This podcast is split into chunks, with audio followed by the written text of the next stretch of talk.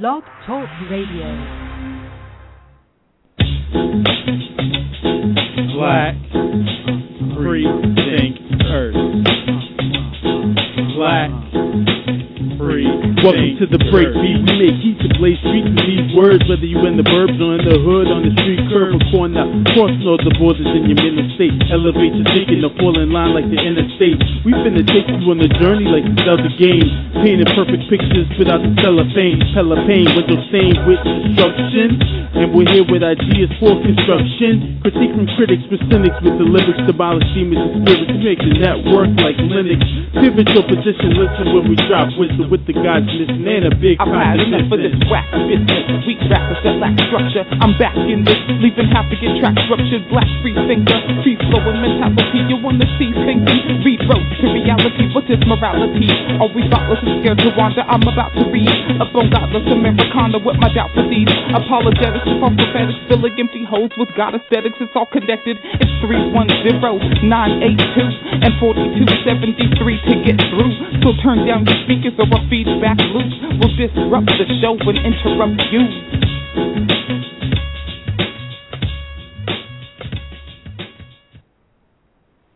Yo, yo, yo. What's going on, everybody? It's your boy MC Brooks.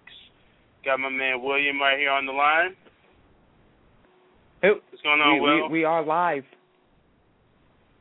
yes, sir, Hello, we are. Like,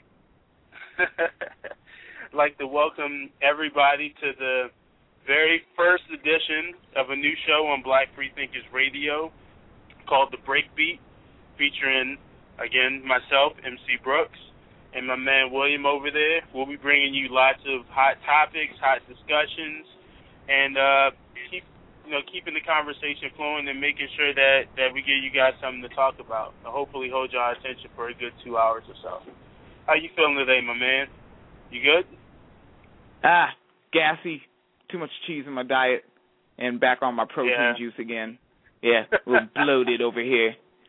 We're do- doing all right living in the city. Hang, hanging hanging around the wrong crowd lately. I gotta I gotta I gotta stop running with this with this crowd. I've been around the dude bros. I've been around, you know, the beer bong crowd. I I, I got to get out. I'm too old.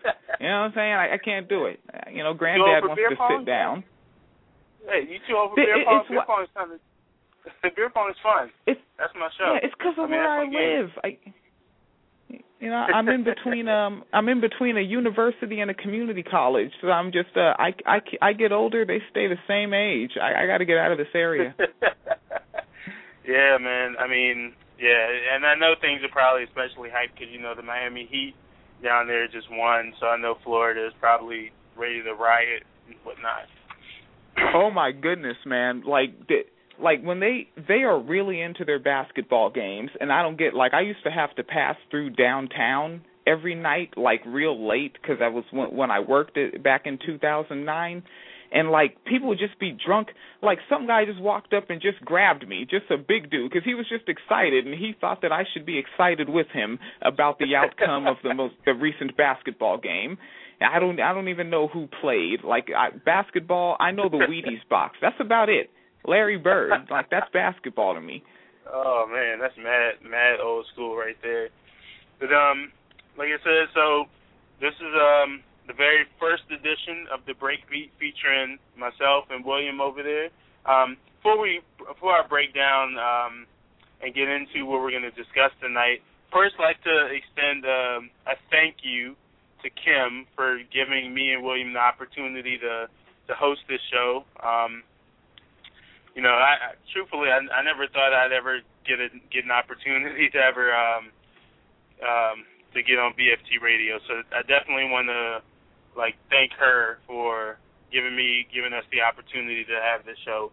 Definitely going to make the most of it. Definitely make sure we bring bring a a dope element to to BFT that either wasn't here or in the build upon, you know, with Kim, Mario, Emmeline, Raina, uh, Alfred, and William beforehand. Uh, you know, what you guys have already built, and hopefully can build on top of that and progress and, and make this and make this joint dope. Uh, special shout out to everyone who's in the chat room right now. Uh, what were you saying, man? Oh, I just said yes. Yeah, that, that was an ad lib.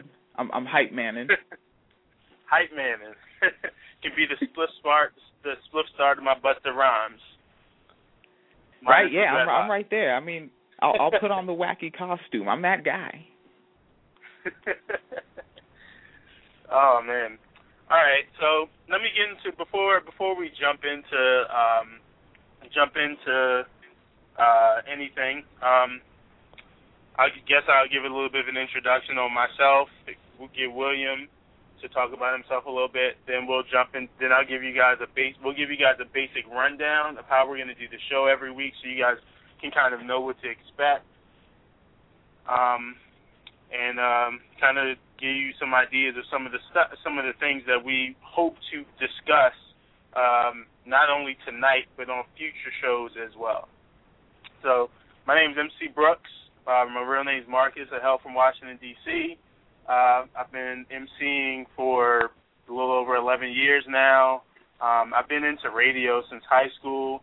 I've hosted my own radio show uh, prior to starting this one called Ashes in the Fall um, which I did over uh, on UStream and on uh, WDSU Radio back when I was in college. Um, I've been doing that since I had been doing that since 2009 to 2011. Then I, I stopped. I brought it back uh, November of last year. Did it up until May of this year, and you know, then after that, got a pretty dope opportunity to come on here um, and host a show with my man William. Um, like I said, I've, I've been I've been rapping for about 11 years or so. I've got a bunch of projects. I did the theme. Me and William did the theme song for this show. Um, I did the theme song for the RSS feed, which is my colleague Raina's show, which is every other Saturday. Um, I have a new project that'll be coming out really soon, um, but I can get into more details about uh, all of that stuff later. Again, very thankful to be on here. All right, all right, William bless the people with that info, bro. No, oh yeah, yeah, uh, wa, wa, wa, yeah, wa salami bacon, my brothers and sisters. Uh, shalom. Uh, and uh, this one, I, I, I should specifically, I, I should be um a- answering Mario. Um, se- se- several shows ago, I remember I, I was listening to um uh, Mario and Emer- Emerlene's program, and uh, Mario played the um you know the the theme song, the the Black Free Thinkers. When we walked by sight, and he, he played that record, and then when it was uh, over, you know the, the theme song, and he was going into the show, he was like uh uh Will, Father Teresa, Ali, you know the man of many names. I should explain that the man of many names in 1996 uh picked up the pen and said we're to be rappers uh me and my dude Feist and I was like, well, we're trying to come up with names. And he was like, you should be, um, you should be Relic. Uh, that'd be killer backwards. And I was like, uh, why don't I make it killer backwards and make it Alec?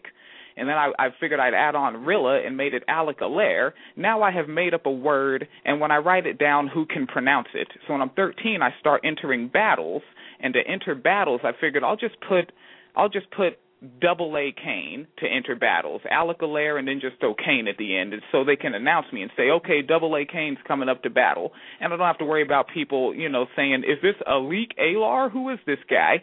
You know, so so that that's how that name changed up there. Then I start getting on websites and selling MP3s and entering uh, battles like that, and just going under Al Kane. excuse me, and then um the Facebook starts, and I'm like, hey, I want to be up to date with what the young people are doing. I'm gonna get on the Facebooks, and I make it Ali Kane because I was still, you know, selling MP3s and entering um like online competitions, and now Facebook. Excuse me, Facebook will not let me change it to my real name, William, and then I start listening to podcasts, and I'm like, I want a podcast. I think I could do that. So I'm like, I'm going to be Father Teresa and get a costume. And so it's like it, all these names are all over the place. You could Google any of those, and and they're this insane person you're listening to. And uh, my credentials, I am what you would call a dope MC. Dare I say a superior oh. MC, nearly flawless uh, hard to battle. You don't want a freestyle battle. You don't want an on wax battle. I'm that bold that I'll get on and say that. Tough MC you're listening to here. Very nice. And uh yeah, I've been rhyming um from from 12 years old. I'm almost 30 and spitting um sold over 5,000 copies locally. Not not very big. You can, you know, it's like a job. You live, you pay your bills off it. It's no different than getting up going on the forklift every day selling selling CDs. You know, you don't have to be famous to do that as a job. And uh and uh many many battles um like i have a verse where i talk about that. Like i was entering um dan- dance club uh battles like every friday and held one down for six consecutive months. Like i just retired my jersey. I i couldn't be beat. Uh pacific Lu- pacific lutheran university entered and won two consecutive battles and then i was disqualified from entering anymore because they knew i would just win. All right and you can go you can go check on that. I'm nice. All right uh and then I can always uh, post a verse. And you've probably heard me on the theme songs. I'm nice. I am very bold to, and and I and I will say that when it comes to the emceeing. the microphones are hot. yeah, I think you just set mine. I just think you just set mine on fire for a sec. Ooh, dang. um. So yeah, um, so my man William as you can see, like myself, he's not only an MC, he's a dope MC. I got, I got, I got to steal that from him right there. Cause I ain't just no regular MC either. But that's beside the point. That's beside the point. So, um, tonight, or tonight, we're going to be discussing male privilege and the male gaze. And I have a, a very good friend of mine who is going to be calling into the show around nine o'clock her name is Sesali Bowen. She is a writer for feministing.com. Just she's not just any old feminist, she considers herself a hip hop feminist. And seeing as myself and William are big fans of, of hip hop, I figured that she also being a fan of the genre would be perfect to bring into to bring into the mix for our first show especially. So we are going to uh, probably jump into that topic uh, a little bit later on in the show, uh, probably closer to nine o'clock, as uh, I expect Sesali to call in around that time. um, but uh, a basic rundown of the show. So we'll be on every other every other Wednesday. Um, we'll start off the show um, usually with an announcement or two of events that are coming up, of things of uh, shows that are coming up um, on the upcoming weekend. Um, some of the some of the other uh, Black free thinker shows that are coming up, as well as future shows that either me and myself, uh, me and myself, me and William are planning, or future shows that are going to be done on one of the other programs. So we'll start out by announcements. Um, uh, again, we'll go down through probably whatever topic we'll be discussing that evening, or in tonight's case, male privilege and the male gaze. Um, before that, I mean, unless the form, unless we decide to kind of wing it as far as the format, um, soon as that's done, we will jump into a series of smaller topics um, or smaller um, smaller things that caught our attention over the past week or two, um, and we'll we'll um, we'll bring them up and we'll discuss them and and and and um, kind of voice our opinions on it.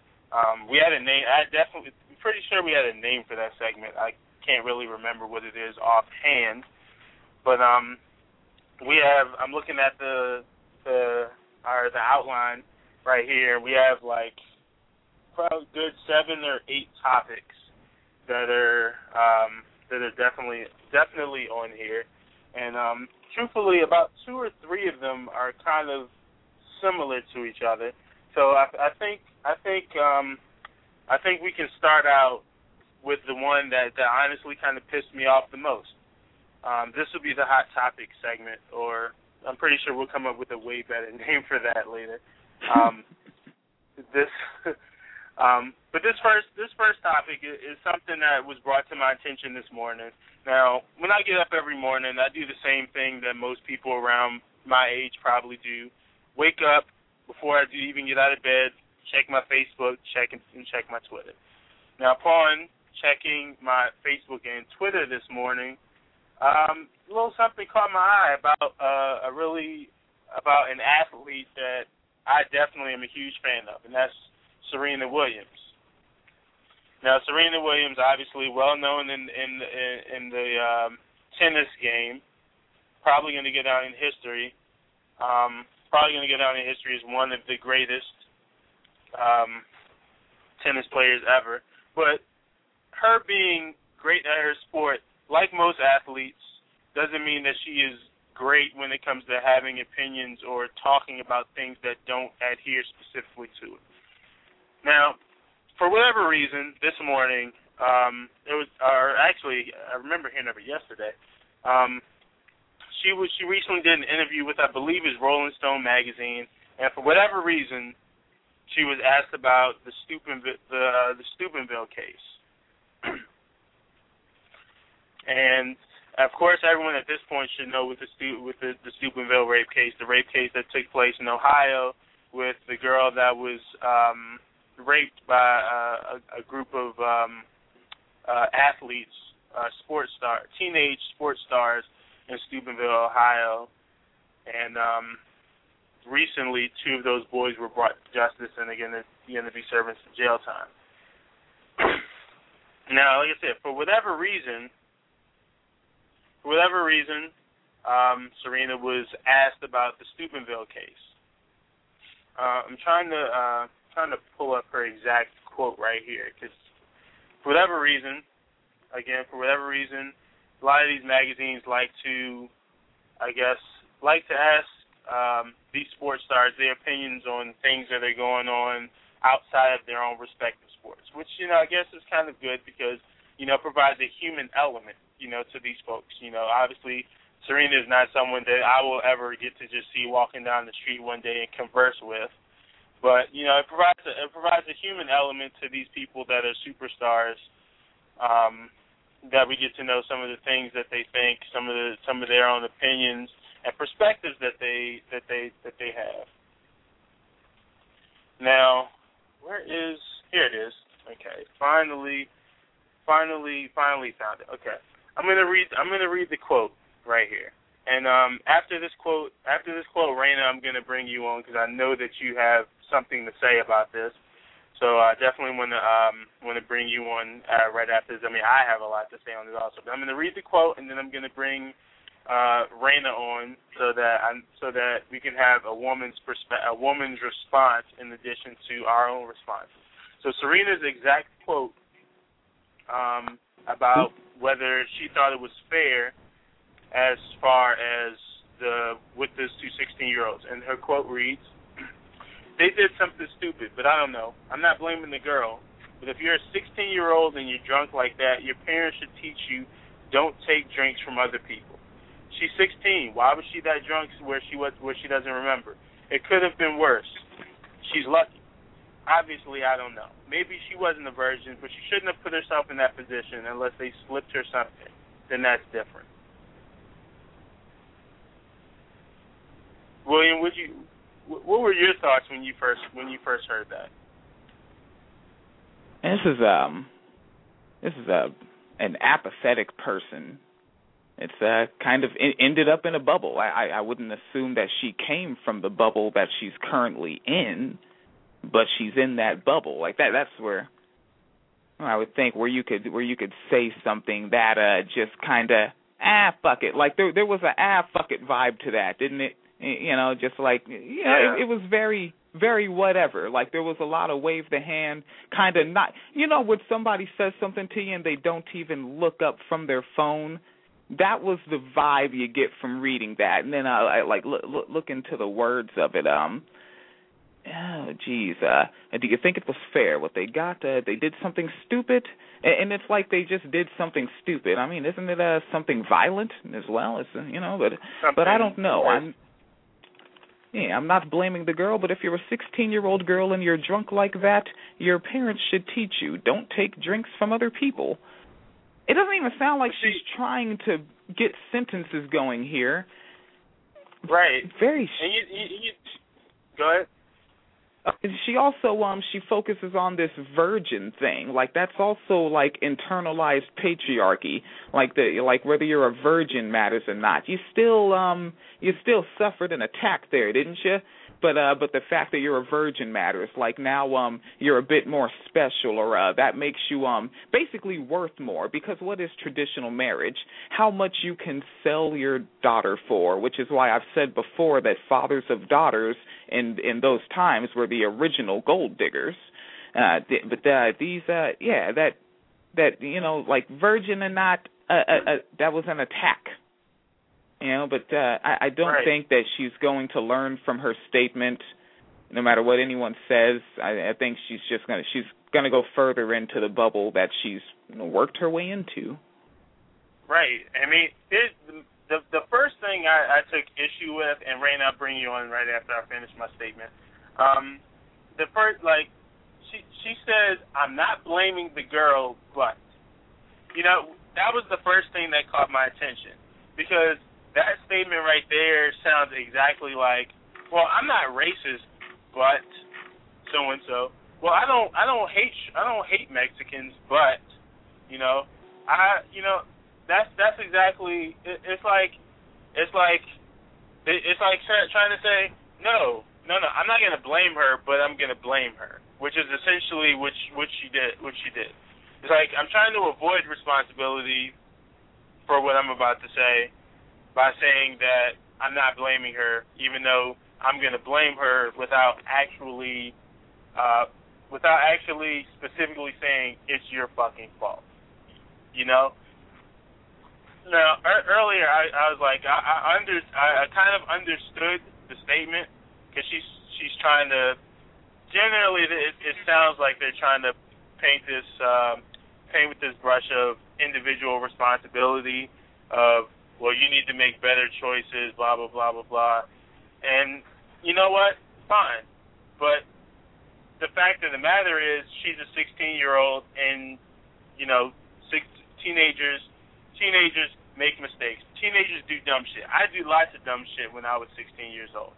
But the fact that teenagers did that a teenager did something dumb such as drink does not does not mean that she gave that she opened herself up to be sexually assaulted. It doesn't mean that she put herself in a position to be sexually assaulted. It doesn't mean that she deserved that she deserved what happened to her in any way, shape, form, or fashion. It, it, it's almost like, I, and then like you said, uh, you you pointed out, she just kind of trivialized it like they did something stupid. It's not just that they that the boys did something stupid; they did something horrible. Call it what it is. It's not just something stupid. They did something horrible that is going to affect a, a, a young girl, a young girl for the rest of her life.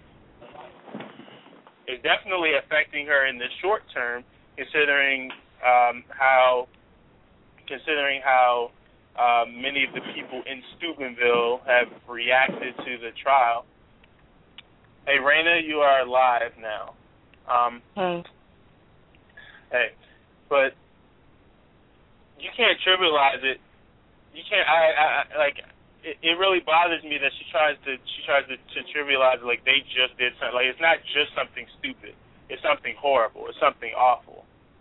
And then you're not blaming the girl, but you're blaming the girl by trying to say that she needs to do better if she doesn't want this Right. shit to happen.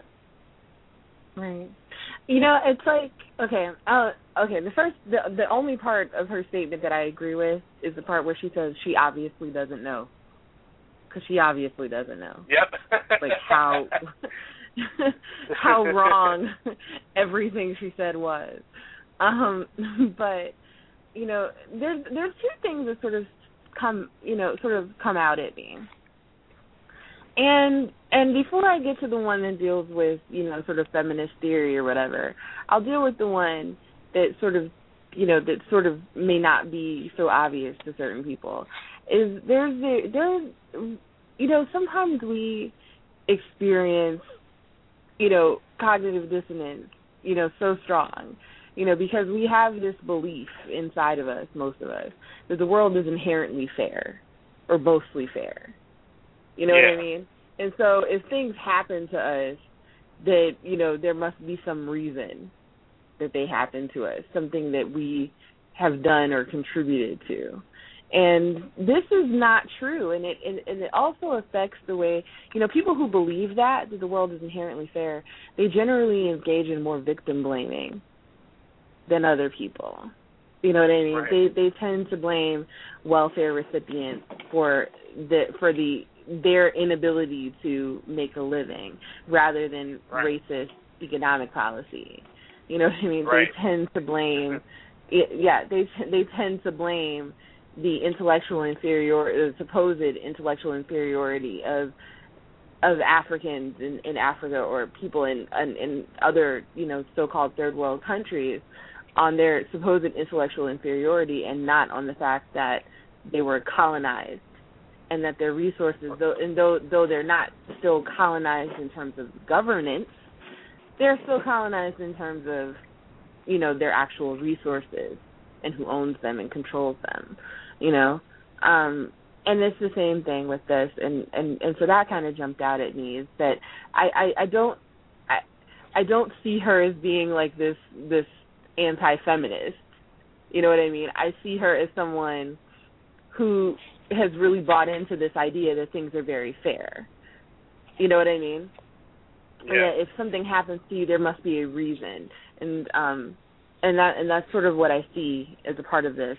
Um, but of course, even even you know those of us who consider ourselves to be feminists, some of us can still hold on to these patriarchal beliefs. You know that like something that you wear or how many drinks you consume, you know, gives someone license to use you for their pleasure in whatever way they like. You know, this woman was this young woman was unconscious. She Right. was unconscious. She couldn't consent to any of this. Her her drinking her drinking drinking one drink, you know, two drinks or ten drinks does not give one license to rape. It doesn't give you license to rape. It it just doesn't make a difference and and it's unfortunate that um that you know she you know that she that she thinks this way you know um I don't want to make and I'm not going to make excuses for her. I I can't make excuses for her and I don't want to Right. I think that her I think that you know the to insinuate that on any level is is sick and it just taught and it Right. just shows us how sick our culture is you know Right. And you know, you know the only thing that was actually worse than the statement itself, the only thing worse than the actual statement itself was her PR ass apology that they put out, or I think earlier today, or maybe sometime yesterday. Um, Do you have but her that? PR don't think I read apology. apology. Okay, let me let me pull it up. But her her apology, there there was there's one thing, and trust me, Raina, I'm I'm pretty sure that I already know that you're gonna um that you're gonna um you're gonna point out what the the problem with it is. Um, okay. um, she she basically apologized and said she reached out to the family and quote, "What was written, what I supposedly said, is insensitive and Oh. hurtful, and I by no means would say or insinuate that she was at all to blame." End quote. Are you Now- sure that was Serena Williams and not and not Rick Ross? you know, Because that somehow Like- sounds identical to Completely. that half-assed apology that he gave for "You Don't Even Know It." right? I'm like, what you? What do you mean? What you supposedly said? You either said it or you didn't. what I supposedly- It's clear you said it. Right, and if you didn't say Like- it, then it sounds like you have a lawsuit on your hands. You know right. what I mean? That's what I like. I I tweeted I tweeted that earlier. I'm like, if you said it, just own it and offer a real apology, not not little backhand like that backhanded one. It, it, like she you might as well have put. like. She, no, no. She might as well have said, "I'm sorry that you took it the way you did." Right. But yeah, I, it, does sound exactly like that. that. I was also going to say it also sort of reeks of, "Are you going to believe? Are you going to believe your eyes? Or are you going to believe me?" right. you know what I mean? you gonna right. believe your like, eyes, or you gonna believe what I'm telling you? You know, like come on right. Now. It's like Come right. on, like, Serena. If you, You gotta if do better. If you said it, right? I'm like, if you said it, own it. Own up to it. Yeah. That's all you got to do. Just Right. own it. Take responsibility for it. You you clearly Right. wanted to shift the responsibility to the girl for what happened to her that night. How about you Right. take a little bit of your own Take some advice? responsibility. Exactly. Exactly. take, take it why in. didn't you right You right said why didn't it. you pay yeah you put yourself in that position you know what i mean Right. you know, maybe I next time maybe, maybe next time maybe next time you should keep your foot in your mouth where it belongs you know what i mean and that way nothing nothing stupid flies out of it you Right. know what i mean You know, like truthfully, truthfully, I don't understand why, like some some like some of the PR people for some of these athletes just or some of their managers, they should have been fired a long time ago. If you're if you if the person you're representing does not know how to how to respond to certain questions, or if they know or or they know to avoid talking about certain things because it may, you know, it may it may cause a backlash, then you aren't doing your job right. You know, like Serena. Like I'm not saying Serena should have been. You know, I don't even understand why into- she needed to talk about Steubenville to begin with. Like, you Right, know what I mean? that's But what- but even yeah. if you're going to, like, you know, any anything would any answer other than the one that she gave would have been better almost. You know what I mean? Right. Like, uh, I just like where where is just your PR training? You know? I'm like, uh, if if you don't know, I mean, all these years of these folks speaking to media, somehow they still don't know how to speak to. It's, it's almost like they're better in the moment than they are when they actually have to sit down and formulate a thought. You know? Yeah, but you know what the other thing you know what the other thing is though. And and this is just this is something else that has occurred to me because I mean of course you know as black women like you know we're black women are sort of subject to sort of a whole different sort of standard of respectability than you know is typical in in our culture. It's it's a little bit more restrictive. So you know that's also what she where she's coming from to a certain degree. And there is among some black women an attitude or a belief that somehow white girls are a lot more loose than black girls. And not- or not a lot more loose, not a lot more loose, but you know, the black girls are very loose, but there's somehow a difference with white girls. I've noticed, like at least in my conversations with some black women, that like, you know, that they they're they're a little more free. You know? Well, that's that's not truthfully, and and truthfully, I can I can say I can say um, that that's not just black women that that that believe that. Um, I went, you know, as you know, Raina, and there's a couple other people know. I went to an all boys high school, all boys Catholic high school, and contrary to popular belief, guys like to talk too, and gossip. Yeah. And Of course. More so than women sure. sometimes. Very true. And Yeah. and one of the one of the one of the biggest stereotypes that I heard in in, in my four years there were about how especially some of the athletes would generally go for the white girls or um either the white athletes or some of the white students at some of these other schools because of that that belief. I mean, I've seen I've seen fake stories circulate on the internet about um uh about how black guys prefer them because they they're white women they're uh naturally submissive and all this other crap. Um now truthfully I'm not sure where where it originates, but I I, I do know that that's that's definitely a belief that's not just held by by black women. If anything, I've heard it I've heard it more from from uh black men, both from people that I know and associate with uh and both people, you know, just things I've seen around the internet, on Facebook forums, Twitter, you know, old MySpace Yeah. groups, etc. Yeah. Not really yeah, sure I mean, that, I mean, it's it's, it's viewed a. It well, I I think I know, but um, but you know, you and I can talk about that another time offline, perhaps. But Yeah. um, Yeah. because it's not it's not necessarily germane to this conversation. I mean, I just think that that perception to a certain degree also plays a role in Serena's, you know, comment, you know. Um Yeah.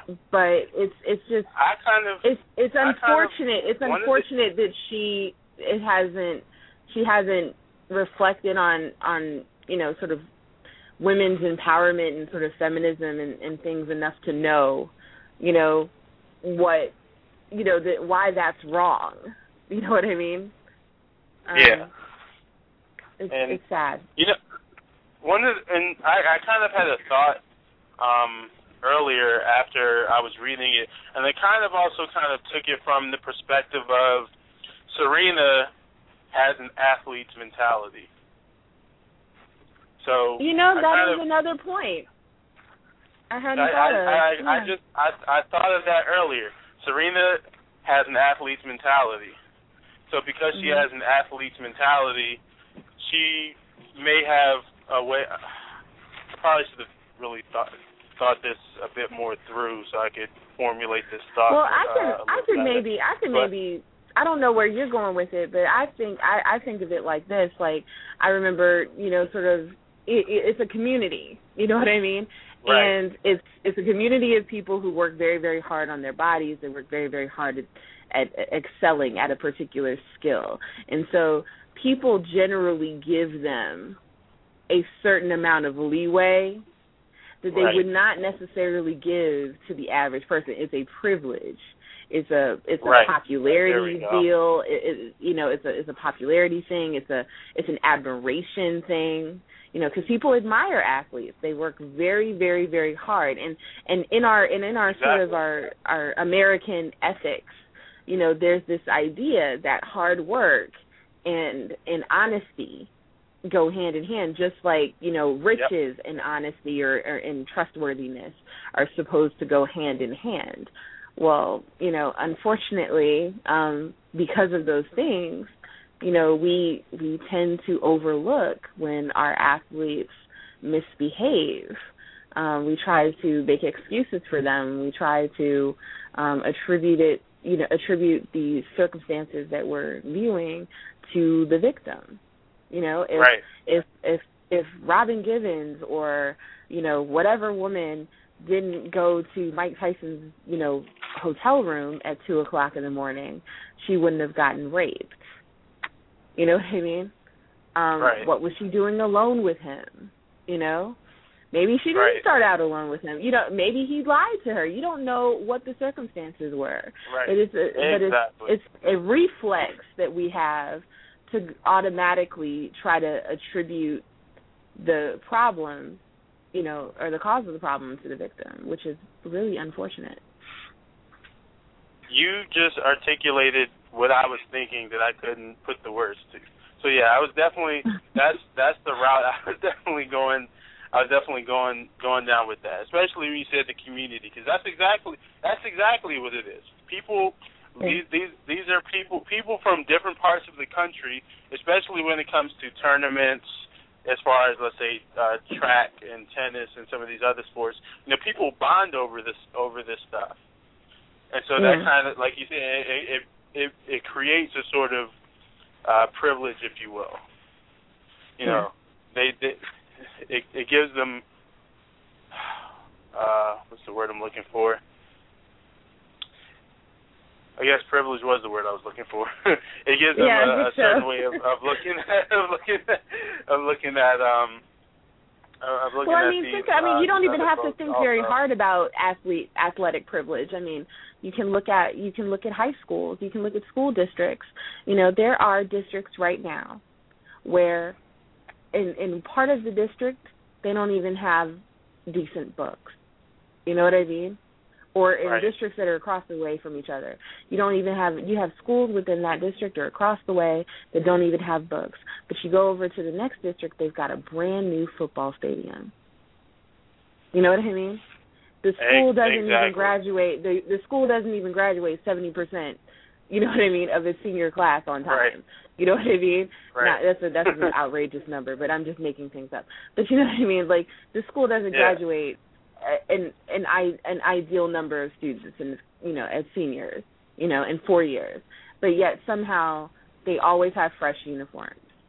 They always have, you know, the best facilities. They always have the best buses. I mean, most of I mean, this is this is what we're talking about. And then even at universities, like, where do the budgets go? I mean, if Right. you if you take out if you take out the food budget or the dining budget, um, you know, most of it's going to go to athletics. And then if you look at um the rest of it, I mean, a minuscule amount goes actually to academics. Right. You know, they haven't. It, most college. I think I just read a study somewhere. They were saying like the, you know, the cost or the um, amount that's attributed of the budget, you know, towards academics has not really increased in any institution in this country in like you know over twenty years. You know, that's Right. insane. That is insane. That is, these are institutions of higher learning, not institutions of higher play.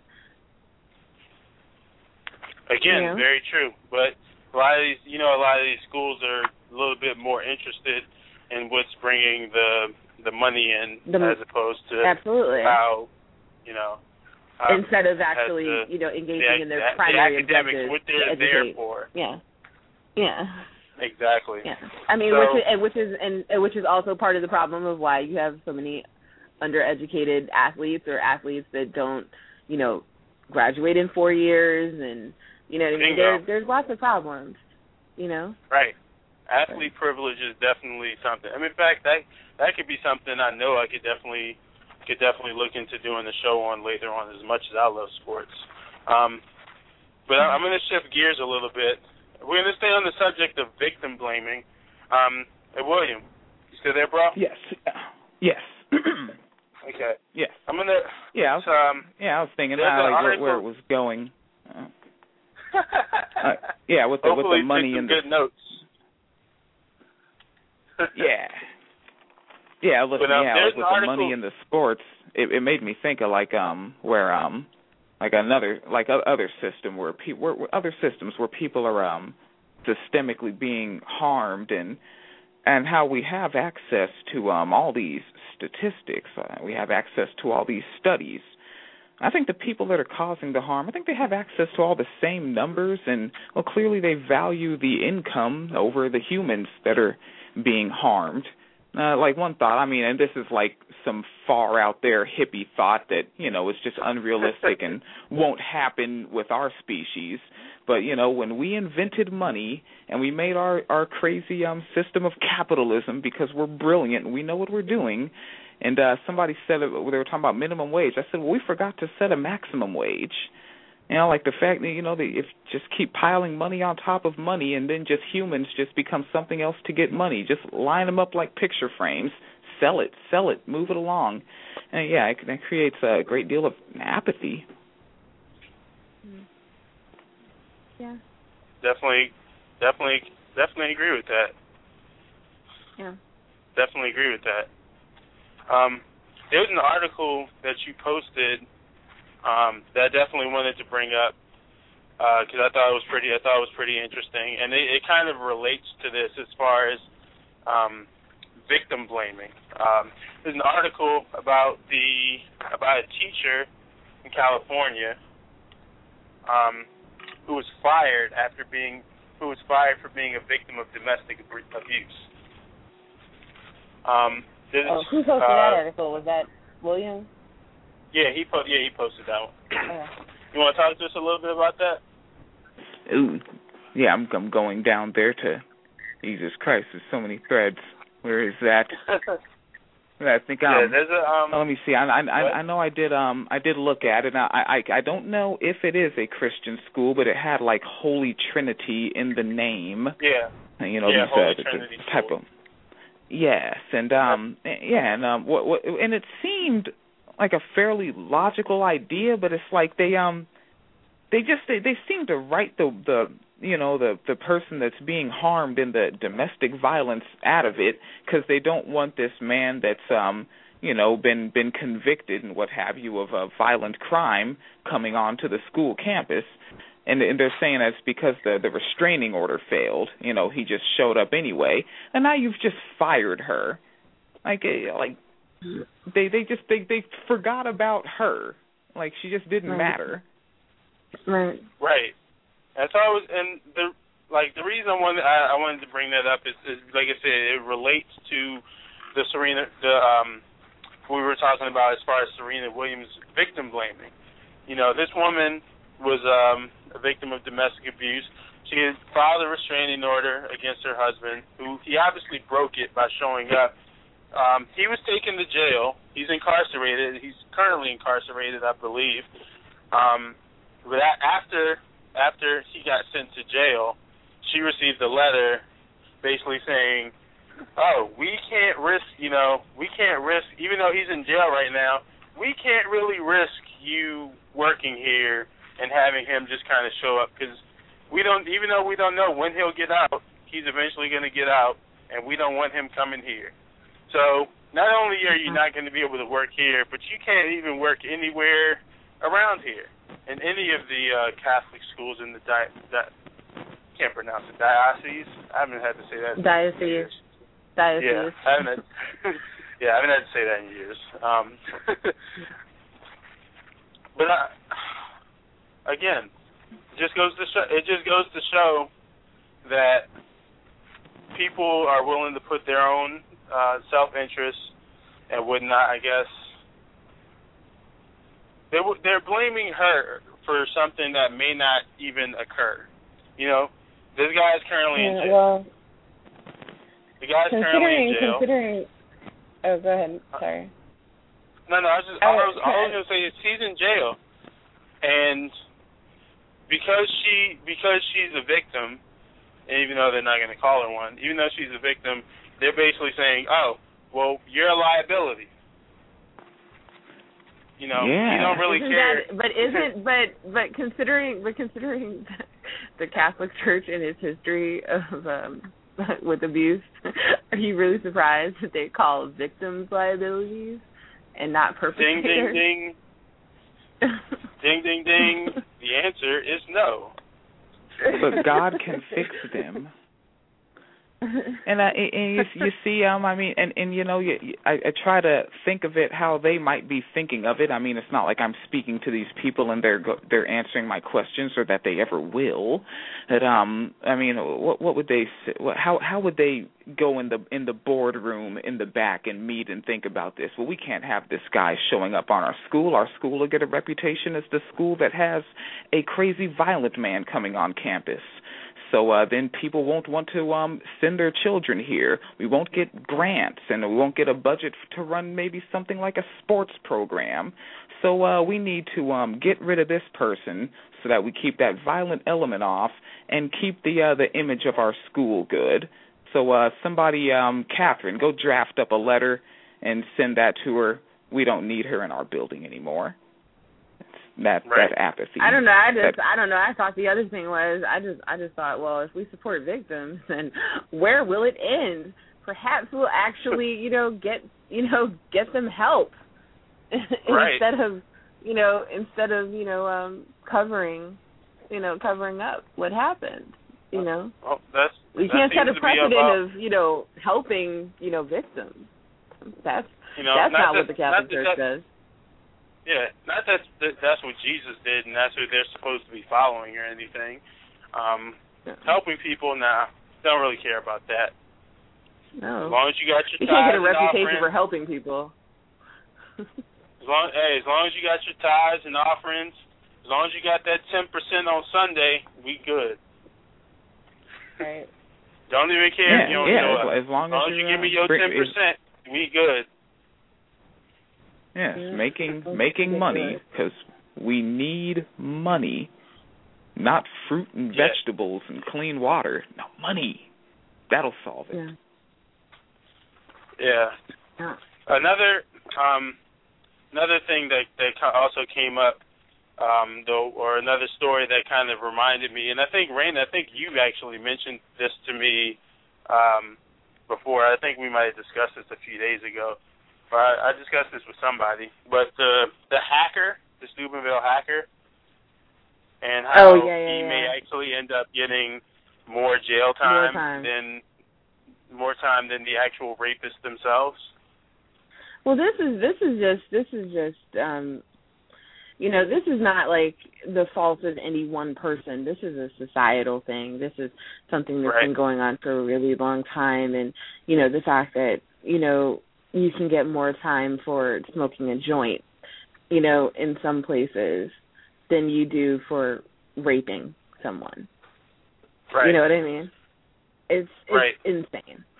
It's absolutely insane. I mean, and you know the the the sad part about it is is that what he did is not in my mind anything that um you know the FBI or any other organization is incapable of doing. You know, it just Right. seems to me that there was a lack of will.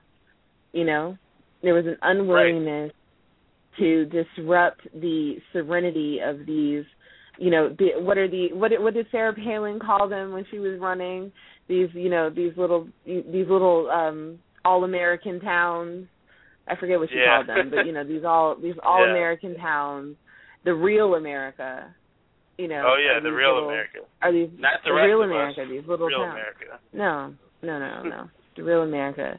You know, where you know you know, where it's acceptable for coaches to turn the other way and um Right. you know, defend defend players when they know them to be guilty. You know? Exactly. Um you know, it's it's up- it's upsetting. You know? Yep.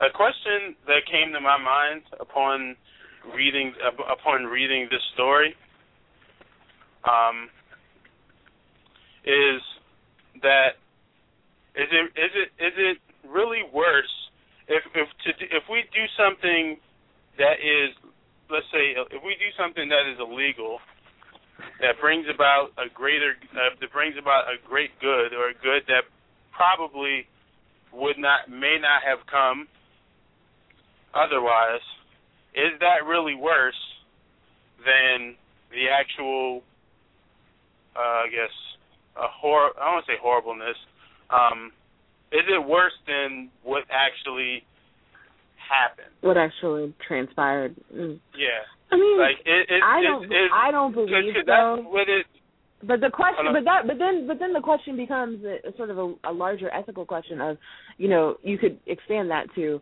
you know, do the do the um, means uh, or do, do the ends always justify the means? and justify the money You know what I mean? yeah yeah And and you know, and and that's a slippery slope, you know, because right you know, Well, that's the question. Like I said, that's the question that kind of came to mind. Is like if you do something illegal that brings about, in this case, something good. I mean, if you if you if you hack, if you do what he did, and obviously brought forth or brought out information that may not have come out otherwise, because we will we'll never know if that if if those videos or whatever would have been discovered or whatever. Um, but if if we do that and it brings out evidence that obviously helps to, you know, get these boys uh jail time. Is that really worse? Or is that worse? Or or why do people think that that something like that for example is worse than the fact that these boys raped a young a young woman or a young girl? And I think Yeah, part of the I mean, answer obviously obviously has to, has to do with the rape culture and how we Yeah. look at and how we look at it. The fact well, that yeah, you know, I a lot of you know, they a lot of they these people uh, no, I was gonna say a lot they don't Right. they don't look you know, most people still don't look at her as a victim. And still don't Right, and still right. think that it's her fault that it's so it's her fault that what happened that night happened because she was drunk or because, you know, whatever whatever they want to pull out their ass as far as I'm concerned. And right, because but I mean, that there's also Uh, good. go ahead. Go ahead, Raina. Yeah, I was gonna You're say. good. I was gonna say, yeah. Obviously, part of part of it is that. I mean, and the other part is is like you feel you feel you feel bad to a certain degree for any prosecutor that's in that situation, and you know, for any for any DA that's in that situation has to make who has to make the you know to you know make the choice on whether or not to prosecute because if he if he doesn't, it looks like he's biased. You know what I mean? Right. So I feel I feel for anyone who doesn't be in that situation because you know if you're you know you have to do you have to act according to the law, and even if you feel like justice was done, this guy over here still broke the law. right. You know? maybe it's I mean it's the law that needs to change, obviously. Right. Um, But a lot, but you know, people, people now, a lot of folks. Well, I won't say a lot of folks, but the folks in power, at least, 'cause I won't say a lot of people, but the folks in power, most of them probably don't think that some that these laws need to change. That shit, that it's all good the way it is. yeah. Well, yeah. I mean, they serve it serves their interests for the most part. Right. So William, what do you think? You know, did it would the ends justify the means in this case? Oh no, this one. Uh, what do you? If I were to think like in, in in my own head, like if I if I were the person doling out morality, saying this this is this is right, this is wrong, and this is wrong by this much, and when I look, wasn't that uh wasn't he supposed to get ten years? So that what him hacking into their um their real American town is five times worse than um I guess uh, what, a party to party gang rape. Five times worse ha- is hacking into the So what they're saying is um to bo- to bother to to go and stick a you know a a twig in our beehive that we have going. That'll get you ten years, young man. Hard time. But uh that that that that little stupid mistake that those those young athletes made uh two two years and only two years because of Mr. sticking his twig in our beehive. And no that that that that that is not the fair deal. I, I mean it's um it it it it, it just isn't. It it isn't even logical. Like like the fact that human beings are and you got to wonder it's like that these people are the same species as me. The judge that's to bang the gavel the lawyer that's to stand there and the people that are to be in the, in the jury they're the same species as me. They have the same evolved brain and they're going to sit there and do that as if they are doing something logical. No they are not. And this thing that they call the the peace prize the nobel peace prize which really they should just call it the prize now. That thing is like a mtv moon man now. He should actually get that thing you know may, maybe it, it'll be an actual logical give at that but no what they're going to go and do is is put him in a cage because that's where you put somebody who put a stick in their their precious little beehive it's not a fair deal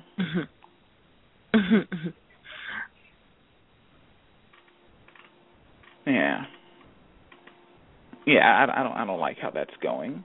That's uh, yeah, that that is one of many things I fr- I frown upon and just uh you you really got I got to acknowledge that. That's why I always say that they're they're they're the exact same species as me. And I you know, I don't think that I'm I'm right all the time and I always have to, you know, go and read what someone else says, listen to what someone else says, but I think I'm right on this one. I I, I think I cracked the code. Don't lock this guy up. That that'd be what I say. You know, yeah, I picked I picked the lock. I got in this safe.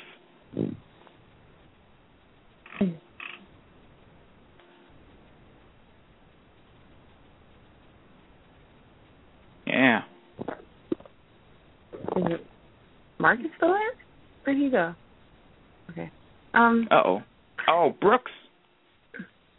Maybe I I kicked such a dope verse there. I told you guys I'm nice. Uh, you are nice. Oh You're boy. very nice. All right, sorry about sorry about that. I got I had to mute the phone for um a quick second. Um, whew, all right, Sesali should be calling in in a few minutes. However, before um before I get into that, I definitely want to bring up I definitely want to bring up something that's near and dear to my heart. Me and Raina, we talk we were talking about these all day. Raina, you know what I'm talking about, the hashtag. Um, Paula Deen. I- uh, Paula Deen's I- best it- dishes. Okay, let me let me give you some backstory. Yeah, we don't have a whole lot of time here, so I'll, I'll try not to waste too much time on this. Um, I'm an avid twi- I'm an avid Twitter user. I tweet every day. I have over thirty thousand tweets, um, five hundred some odd followers, which really ain't that many to be honest. Um, but I'm an avid tweeter. I tweet. I like. I I say I have way more to say on Twitter than I do on Facebook. And if you think I'm a motor mouth on Facebook with as much stuff as I post, you should probably see my Twitter account. Now, an article came lying. out earlier. Th- shush, shush. an article came out earlier today um, an article came out earlier today. Um, I saw it cited on uh, Jezebel and on a couple, a couple other. Salon. Yeah. Um, yeah, Salon. And truthfully, the origin, the origin of it, um, the origin of it came from the National Enquirer, and I, I was actually able to find the article that's cited on those other sites on the National Enquirer site. But it's basically, um, there's an article that came out that says that Paula Deen has a, um, that she's currently being sued by, um, sued by a couple former employees, um, because, um, she made black and white employees use separate bathrooms. She threw she threw the N word around, repeatedly told racist and sexist jokes, and a bunch of, of other things. Now Deen admitted to using the N word, and asked why in the world she would say something about wanting to hire black cater waiters to pretend to be slaves at, a, at an old school Southern wed- wedding. She responded by saying that she got the idea when she was at an event with black cater waiters now, the thing I love about Twitter is while most people like to um they like to try to say Twitter is stupid because you only have 140 characters and you know it's impossible to have conversations and it's you know it's limiting and all of that. But I find all that to be hogwash for the most part just because I there you get some brilliant ideas presented on Twitter. Some really genuinely brilliant things. A lot of these folks honestly could probably write for sitcoms because some of the things that that people manage to come up with is absolutely phenomenal. Now, now um, after the story came out, um, Black Twitter, um, and for those for those of you who are unfamiliar with Black Twitter, um, Black Twitter is it, it's not an actual thing, but it is. It's basically black people who use Twitter, in in, in a nutshell. Mm. So just by you having following your black friends on Twitter, you are in Black Twitter, I guess, if you will. But there are lots of there are lots, you know, Black Twitter, like the Black community, is a large group of folks with all different types of personalities, interests, from different parts of the country, some um, from not even from this country. Um, they come from all ages, uh, religious faiths, political uh, political standings, and and whatnot. And watching watching twi- watching Twitter is always always an experience. Now they started a hashtag earlier called Paula Deen uh, Paula's Best Dishes. And so I wanted to share a couple of them with you before uh, we jump into the serious topic because it is absolutely hilarious. some of my favorite tweets, and Raina, you feel free to chime in with some of yours as well because I thought these were hilarious. Uh, my first, Okay. one of my favorite ones was "We shall over crumb cake," or uh, Oh, you no. told Harpo to, or you told Harpo to beat miso soup. Lettuce from a Oh. Birmingham jail. That was funny. Wade in the wa- Wade in the watermelon. I mean, clearly, clearly, you know, obviously, it's it's take we're take obviously we're black with lots of folks are, are taking prominent black figures or events and associating them with food items. You know, Yeah, um case, one of my favorites was macaroni and cheese. Yeah, yo, that that one was absolutely priceless, as well as Or, um, clam chowder. Or um uh, Right. bell curve burgers. yeah, they had like th- there was some quality stuff. Trayvon martinis, uh, star Oh, baby back no. ribs. Oh, I want my country back ribs was my favorite. Oh yeah. Emmett tilapia was really was was pretty funny. Three fifths Like- lemonade. Yeah. Oh man, that I I can't honestly like I honestly yell laughed while I was on the train earlier when I read that one because it was absolutely hilarious. Absolutely Burning hilarious. cross buns. You know the funny thing about that that one I didn't completely get. I didn't Um, completely. it's like hot hot cross buns are like um hot cross buns are sort of a, a you know delicacy. Mostly have Okay. yeah they're a thing. They're yeah hot cross buns are actually a thing. So burning cross buns they're the racist version. So. Okay. okay. Some Yeah. of my best friends are black eyed peas. That like it was absolutely phenomenal. If you guys have Twitter, or if you don't, first of all, if you don't have Twitter, go sign up. If you do have Twitter, follow me at MC underscore Brooks, as well as follow Kim, BLK Freethinkers, or Raina, Ray Elise, I think is her name. Um, and Yeah. definitely go look at the hashtag. It is they are guaranteed laughs. Guaranteed Yeah. laughs. Okay. okay. So, Seth, um, our guest host has finally called in, and she's on hold. So, Raina, I'm going to put you on mute for a little bit um, while No I start problem. this discussion off. Okay? So, um, as I stated earlier in the show, tonight's the, the the main topic for tonight's show is going to be male privilege and the male gaze. Now, a very good friend of mine from feministing.com, Sesali Bowen, wrote a pretty good article um, uh, on on on the male gaze. Um, but before we um, break specifically into that, or before we get into it, first of all, let me introduce our special guest host. Sesali is officially you're, you're live on the line. What's going on?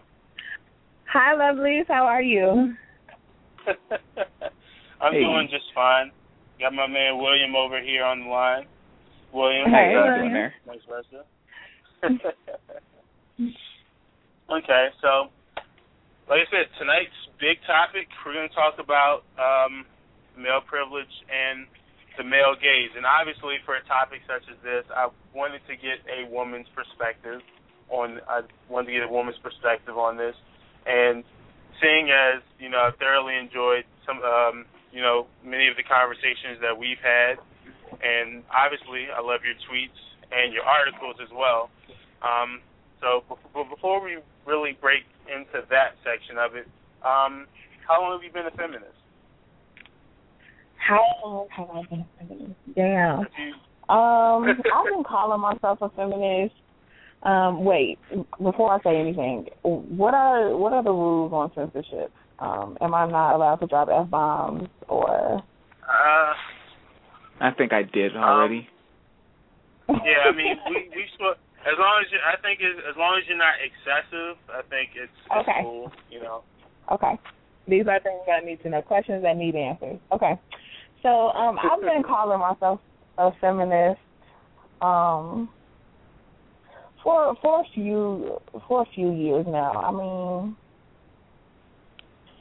I never really it it wasn't one of those moments where I clocked like you know this is what I am and this is what it is. I think that um I have always been the person though that was naturally um that naturally questioned the way current systems of uh, um, engagement um, when it comes to gender and just social systems in general.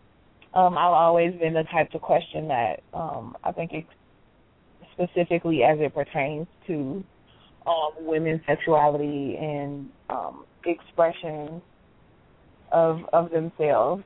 Um, and how they're just you know never quite right um so i don't know that's my answer i have no idea i, I would You i would pull it i would give you a number right now but it would literally be something that i just pulled out of my ass Nothing wrong with that. We all it, it, it is always kind of hard to kind of pinpoint. It's like when people ask me when I became a non-believer. I can say it happened a while ago, but if you need me to, to tell you a date, uh, can't. Might be a little rough. Might be a little rough. i don't know so let's uh well let's jump straight let's jump straight straight in uh straight into this. But before we get into that, um can you give us a base uh, a basic definition of uh male privilege, if you will? Okay. So male privilege is basically unearned um let me try to do this without using the word privilege. Um it's basically male privilege is rested on the premise that men do not have to um that men are one not as heavily policed for um their behavior up up against their gender. So not to say that masculinity itself is not policed heavily, but um the way men behave in their day to day life is not consistently put up against their gender and how they're representing their gender.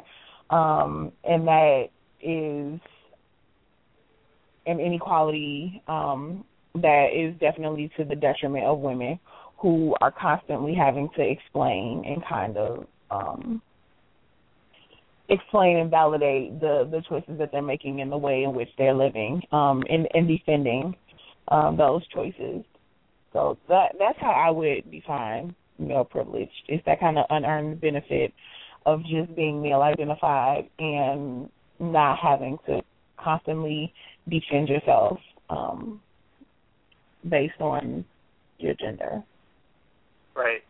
I I can I can definitely agree with that. And it one of the things I always find I guess interesting both in my respect in my social circles and you know throughout Facebook and especially on Twitter because I know you're an avid Twitter user as well is that for whatever reason lots of guys like to act like men don't like there's no such thing. There's no such thing as male privilege. and that this is this is just this is just some term created by you angry feminists because you you know you don't want to deal with the fact that that you know, men are in better positions because we're obviously smarter and stronger, or whatever the case may be. Obviously, which is you know, ridiculous. So, um, now let's talk a little bit about your article. Now, you wrote an article for Feministing.com. Uh, Hip hop feminist questions the male gaze. Um, now, um, this will be my second question to you. Can you define the male gaze before we jump straight into this one? Okay. Um, the male gaze, I believe I defined it in that piece as um, the physical, uh, the, the visual representation of women um, as solely pleasing to a hetero, specifically heterosexual male viewer. Um, so any images that we see of women on television, um, in media, um, some some might argue even the way in which um, some women represent themselves in, in real life on a day to day basis is to appease this male gaze, to be um, aesthetically pleasing to an assumed heterosexual male viewer. Word. Definitely Okay, so now we've we've uh, we've defined what the male gaze what the male gaze is. Now, what what what exactly inspired what inspired the article this article that you wrote? on um you are about to talk so much trash you? about me. Huh? Um, I said you are about to talk so much trash about me. I so of course, of course, Beyonce was was um at the bottom of this. Um, and she performed at um it was like some charity concert that I didn't watch that I didn't know about. Um and I think that I think that the theme of the of the charity or what whatever um concert there was, um I know that Beyonce wasn't the only artist there. Um there were lots of comments made about what Beyonce was wearing um as a, a kind of diss to her feminism, um, whatever that may be. So so this idea that she couldn't possibly be um a, a real feminist if if she was performing in in whatever outfit it was that she had on. Um I'm sure it was probably a leotard just because that's how big is now. Um so I was just I was thinking about um this idea of how um we created what what is acceptable and what is not accept, acceptable for for women who are quote unquote uh conscious or aware of male privilege or aware of the male gaze um or feminists um how do we create this standard about what they should and shouldn't be wearing, and then obviously um, folks were saying that you know you can't be a feminist if you if you are consistently catering to a male gaze. Um, and I just I just have never um it, it's really just been one of those ideas that's been swirling in my head that I like never got around to like just sitting down with. Um hmm I have this thing where I like talk to my ideas. Um and I, I had never gotten around to like sitting down and talking to this one. Um and when I heard about um that backlash, which comes up a lot with Beyonce and other artists as well, I finally just sat down to kind of talk through this and why I was so uncomfortable with this idea of a male gaze.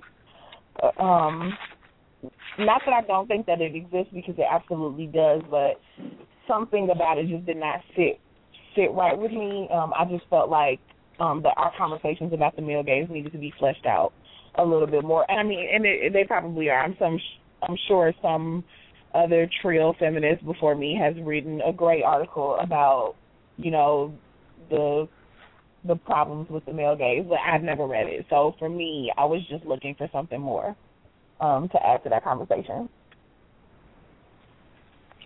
Yeah. I mean, I'm no Beyonce fan, as you know. No fan of Beyonce. Do like a couple of her songs. Shade. Definitely them. Yeah, yeah. Just just a just a tad bit. Not all that light. But anyway, um, I'm no fan of Beyonce, but and, and truthfully, on a normal day, you probably won't ever catch me, you know, defending her or coming at people's necks because I'm not part of the BeyHive, and I probably won't will never ever be part of that group. However, I do think it's it's interesting that for for whatever reason, Beyonce is is like she's kind of the she always comes off as kind of the scapegoat. You know, it's like when anything she does specifically, it's like they're willing to snatch her feminist credentials or th- try to make it seem like she's not worthy or that she's not she's not acceptable and whatnot. Why do you think that is? And why why do you think they focus so? I guess why the focus is is on her, you know, more so than anyone else in particular, and why no other names like Madonna, for example, or at least what Madonna did back in her day, like why they don't get the type of attention that Beyonce seems to. Because Beyonce is black. It's, it's very simple. Um, we have all these ideas about women's liberation and what it looks like until it comes to women of color, and then we feel like we need to, or I shouldn't say we because I'm a woman of color as well, but um, white women have dominated feminism for a very long time, um, and I think that there's a lot of unchecked privilege, but also a lot of unchecked. I don't think that they acknowledge that women of color have been in this feminism shit and have been doing this and have been having these ideas, and that our experiences create a feminism that looks different from theirs. So I think that a lot of of um, quote unquote radical feminists or, or whatever they like to call themselves think that they need to be the ones to come in and teach other folks how to do feminism. Um, and I mean the truth is like you don't. Um, we I think especially with so much of feminism um feminism conversation focusing on labor and for example like uh wage equity and things like that it's really interesting that um we really heavily we ignore the work that that women do um like their actual job like what they do to like make a living um right and their personal experiences like Beyonce is a commercial recording artist. Like that's her industry. You know, that that is just no one is calling no one is calling the Joffrey Ballet and being like, Yeah, I really think that those women don't need to be wearing those leotards while they're doing ballet. You right. know, no one is calling up to the Hyatt hotel to say, you know, the undocumented workers who are there, you know, they shouldn't have to wear skirts and dresses to work every day. You know, like no one is we're very particular about who and when we decide to like police exactly what people are doing and what they're wearing. And I also think that um subconsciously folks are kind of looking for a savior. So like when you're a public figure like Beyonce and you know you have any any inkling of anything that is not extremely oppressive to women, it's like please, please be the perfect savior and come in with your Beyonce fierceness and swoop down and like represent for for all the feminists and save us from from you know all all the evils out there. When like this is a woman that got a husband and a baby and a job and shit to do Right. that does not necessarily Im- involve her being the feminist godmother of you know of the clan. Um, and I just always think that that's interesting, but I don't feel like that's taken into consideration enough. That like this is this is a woman's life that we're talking about. Like she's not here to to be the spokesperson for feminism. Right. And and it, it it's just it's always it's just and, and another interesting thing is people always forget that feminism is supposed to be about choice and you know women being able to be able to to have a choice to define themselves without being shamed or receiving any type of um not uh what's the word I'm looking for criticism I guess if you will for it you know Right. um, so um, I always think it's interesting. They, they, they, it's like the second that she decides that she wants to wear a leotard, ah, snatch it. The second she decides to to drop bitch in the middle of a lyric or a song or something, ah, snatch it away from her.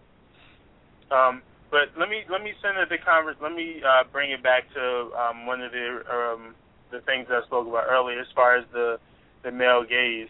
Um, you know, obviously the male gaze, you know, it the entertainment industry being obviously a, a male dominated uh, a male dominated in- industry and I I don't know if I want to say the majority of the people who tune into it are young men, but many of the people who are focused on or who pay attention to it are are young men. So my question to you is what exactly what exactly is uh, I guess wrong or and, and I think you you posed this in your in your article. What's exactly wrong with someone wants if they want to be uh, I guess in the center of that male gaze? Is it is there anything inherently wrong with someone or with a woman desiring actually desiring to be in the center of that?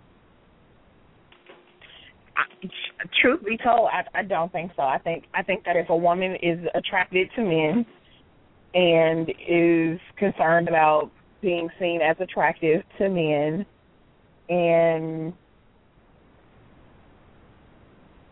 feels like adhering to the to their gaze is is um is healthy for her and good for her then I don't think there's anything wrong with with a male gaze the male gaze only becomes problematic when it is represented as the standard in the um, images that we consume on a daily basis.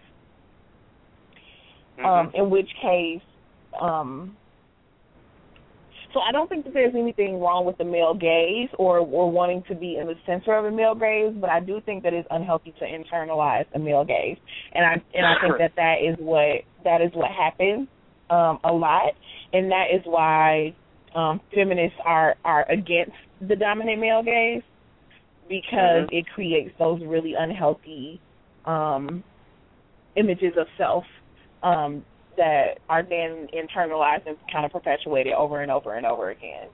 But I mean, I I I like to be in a male gaze sometimes. Um, I do. Um, I, w- I would absolutely be lying if I said that I did not. Um, so I guess there's a, I guess, I guess some people would say that there's a difference between a male gaze and the male gaze, because uh, you know, in other instances I don't, right? Like, if I am coming home from work and I'm wearing a dress, and I'm tired and I'm irritated and just want to go home and like Twitter stalk people, you know, I don't I'm not concerned with the man sitting across from me who thinks that my legs look nice in my dress like so it it's really complex. It's it's really it, it really is a struggle. Um Yeah. for me. Um, because there is so much there is so much nuance. Um, I think I think the the problem that I do have though is that when we talk about a male gaze, we always talk around the women. We never include the women in in what um in like their experiences that like got them there to like engage with this gaze. Um, that was a bit awkward to say engage with the gaze. Um we it, I feel like all of these conversations I had without women. So, you know, when we say, "Oh, these women are performing for a male gaze," to me that is completely silencing to to like the women that you're talking about because like like we can't have these conversations without them. Like we we can't. It's just um it's like my pet peeve, which is when people say like she doesn't have any self respect or he or she doesn't have any self respect. Like how can you define what someone else has? Like that's why it's called self respect. Like I am not allowed to to dictate that, like what people have and don't have, unless they tell me. Um, so I think that is my problem with the discourse is that the conversations always happen without privileging the voices of the, the actual women who are engaging with it. Um, Okay. because somebody had to put someone had to put on the bra top or the booty shorts or the you know the spandex leggings you know what whatever whatever it is or the leotard whatever it is that you think they're whatever props you think they're using to perform for this gaze like someone made a decision to put that on so like that is really what what needs to be kind of unpacked a little bit Definitely agree.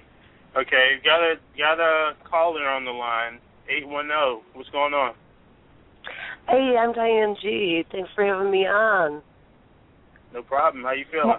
hey Hi, Ms. Fuller. I have a couple questions for you. Um, you know, um, first, um, my disclaimer: I'm, you know, um, overweight, middle-aged, 50-year-old, white woman in Michigan.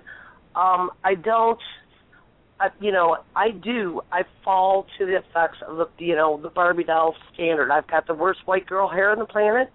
I've got black girlfriends that look at me and go, "Girl, you look like a sister hit a socket." Unless I get out the flat iron and the oil and the product, um, and I wonder why I do that to myself. Um, so sometimes we do it as much for other women as we do it for the male gaze, because you're going to be judged by a standard of she doesn't take care of herself.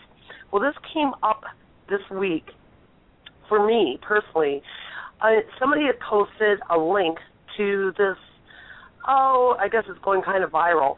Hairy stockings that women that they're they're saying so um women that are tired of women, men staring at their legs can now deflect unwanted attention with these hairy stockings. And That's making like that. kind of a okay. So I get into a little tiff with this very young girl because I kind of went ew ew ew about it, and then if, if women are that anal about it, you know they- they'll judge a, a society for saying cover your bodies like wearing a burqa or nuns were covering themselves. But again, they're putting the onus of blame or responsibility on women to deflect that gaze by making themselves unnaturally. I mean, not not even naturally hairy. What was your response to that meme going around? Well, well, my first response was that these pants are ugly, and um, I would rather like carry a, a rape whistle or something, which is equally ridiculous, than put those ugly ass pants on. So that was my first reaction. Um, my second reaction was definitely, um, well, what I found interesting was that apparently women women in China or um I don't even know if it was China. I completely I started in China, yes. Okay. Um I was, I don't know where I got that from though. women in China apparently were like flocking to these pants and like it was supposedly all the rage. So, so essentially, I'm like, okay, um, I think that we have to be careful. What what did you say your name was? Diane. Diane. Diane. I think we have to be careful about um how we impose um because the ideas that we have even about you know feminism are very much so based in the fact that we're American. We're we are we come from a, a Western empire. Um, mm-hmm. You know, we have our own set of ideas. So I think that it would be one thing if, say, some government or agency or some organization was like, okay, we're going to create these pants and this is what you should wear to prevent sexual assault. But I think that the fact that that is what women are choosing to wear because it makes them feel safe wonderful. I mean, I never put that shit on. They're hideous, but you know, if, if that well, I, you know, I read the article and I didn't see where people were flocking to it. I I saw that it became a meme and people were passing around giggling about it. Um, mm-hmm. what what ended up happening is this this young feminist was appalled by the fact that I I thought it was gross, and it came back to and basically what she said. Um, comes back to the male gaze. Why is it disgusting for a woman to have hairy legs? Um, right. Blah blah blah blah blah. And you know, and I came back and I I kind of I had to say, you know, I'm 50 years old. I fought from this fight, but I don't see the razors or scissors as objects of oppression anymore. I mean, it, it now it's ludicrous to me. We paint our nails, we sing songs, we play guitar, we paint paintings. Humans are artistic creatures, and we do different things to decorate ourselves. I don't yeah. shave my legs. I don't shave my legs for the male gaze, although it's nice to turn a head. Um, you know, on occasion at my age. but I do it because I I appreciate the feel of it myself, the look of it myself. And it I don't see it as oppression anymore, no more than I I, I diss any performer for dressing any way they as sexual as they want to. Um, a, they're selling a product, and B, that's their self-expression. That is their art. Who am I to say? Yeah, I'm. I mean, yeah, I mean, I I am lucky enough. Um, I have really fine hair on my legs, I haven't shaved my legs since like high school. I just, I don't, I just oh, don't. But, so but, um, but I mean, if I did, like, that would be cool, and if I didn't, like, that would be cool as well. Like, to be completely honest, like, I think that as a feminist community, we have much bigger fish to fry than to be worried about like what the next woman is doing with her fucking leg hair. Like, um, I don't, you know, right. if, if I don't find leg hair attractive, I don't find leg hair attractive. Like, and that's like that's fine. I mean, I, I think that um, we're down to boys shaving their chests and backs now too. I mean, everybody has their own thing. Yeah, and I know. Every, I know every style that shave their changes. back. Uh-huh. So I mean, it's just it's it's personal preference. There's a lot of policing. That that is called policing, and I I'm not here for it. I am not here Right. for for someone else to tell me what what I should or should not find attractive or or not. Um well, what she should have done was ask you some questions. What she should have said was, "Oh, why do you, why do you, why do you think that that is gross?" You know, and and you probably would have said, "Oh, I think that um a lot of body hair is not attractive, so that you know that's why I said ill." Now, if she wants to question why you personally think that body hair is repulsive or whatever, then like she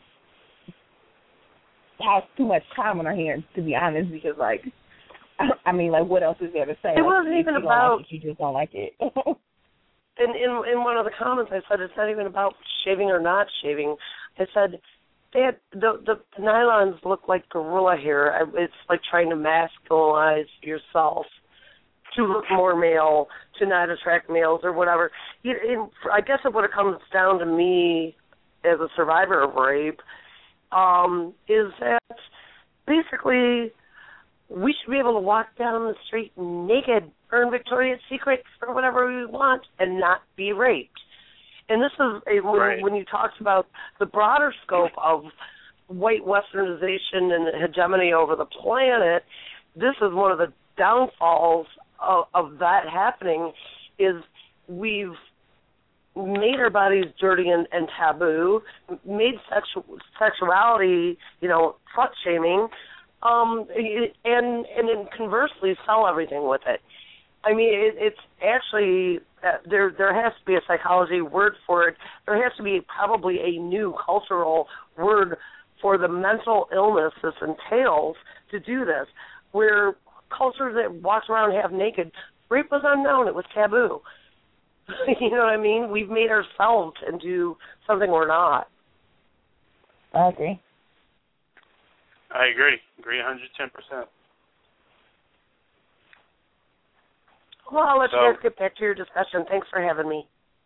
Yeah, hey, d- definitely thanks uh, it was thanks for nice to calling meet in. you, Diane. Nice to meet you as well. All right, just going to put you on mute.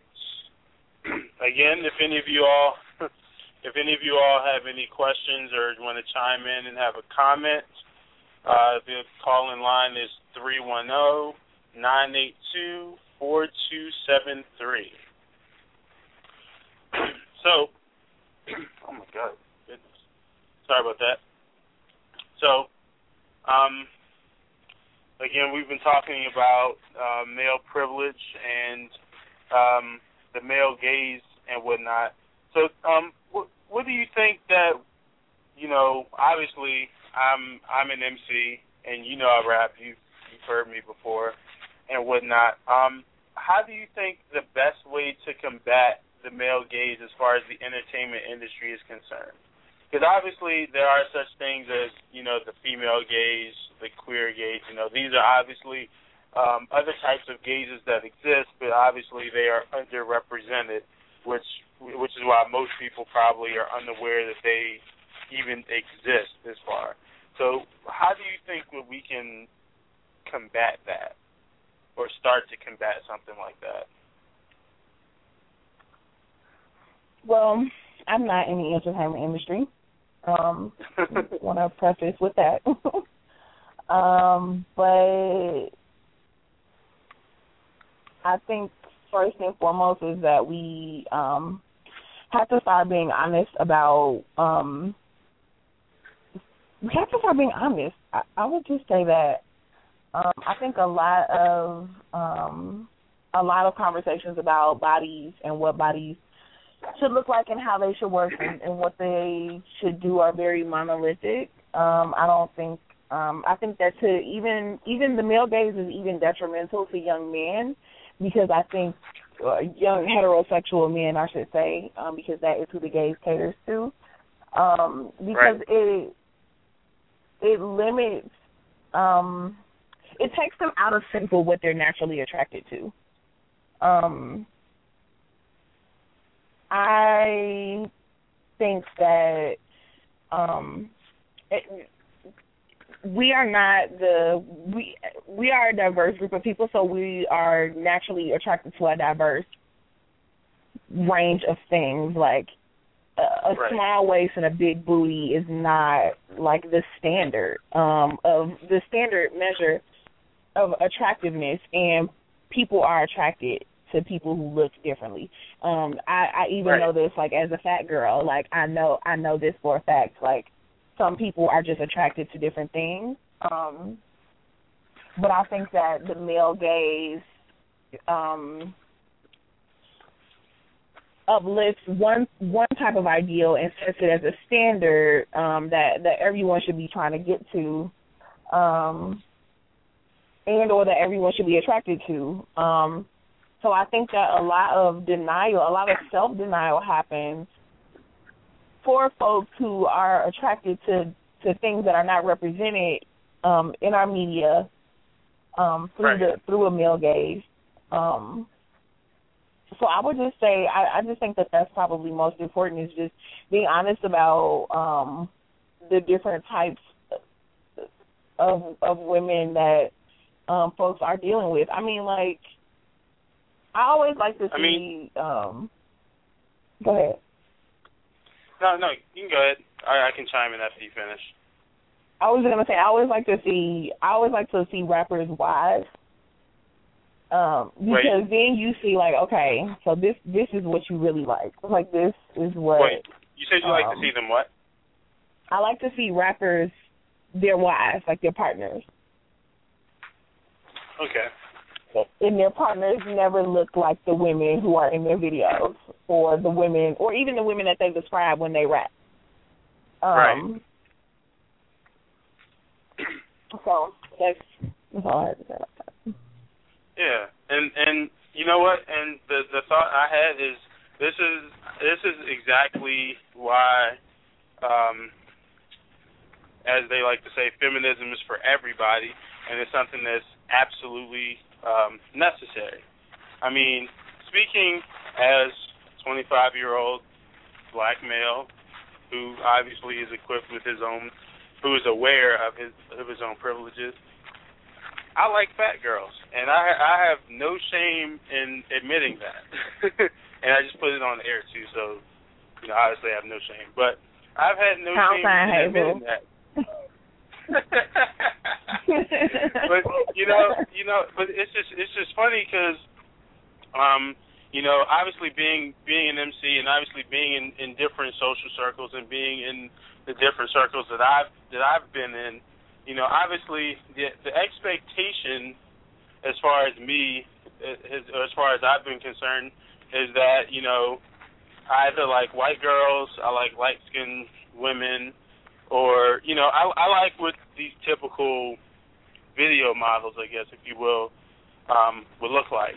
And more often than not, when I when I when I've expressed my interest in uh, plus size women, um, whether it be at a concert, at a party, or just out in public somewhere, you know, more times than not, they throw shade at me, or they like to throw shade. You know, oh, Brooks is a chubby chaser. Oh, you know, you know, Brooks Brooks just trying to get himself prepared for the winter time, for cuffing season, and all of that, that type, that kind of, you know, dumb stuff. And you know, I kind of I kind of feel like, well, I feel like, you know, like you said, the male gaze definitely limits because while I brush ninety percent of that stuff off, it does kind of get annoying. It does kind of get annoying that you know, and I know that others definitely have it way have it have it way worse, but you know, for people to get shade for being attracted to what they're attracted to because it doesn't, like you said, it doesn't fit a standard of of um what people say is attractive or what people should look like, for example. You know, that's kind of why I don't like. Oh wait, looks like we got a caller. Okay, and Raina is on the line. What's going on? Oh well, um, not too much. I mean, finish your thought by all no, means. I mean, if you're not done. Well, I, I, I, I was pretty much. I was. Pretty, I was at the end of it anyway. But um, what's going on? Okay. Um, not too not too much. Um, I I've, I've been really enjoying the conversation. Um, and I I did enjoy your article um a lot. Um, because it just kind of shows how you know how um complicated you know the issue is you know and um very much i think sometimes people really i think a lot of people you know really think of it more in simplistic terms. But I guess my my whole my whole issue with this with the male gaze is is is sort of in its overrepresentation.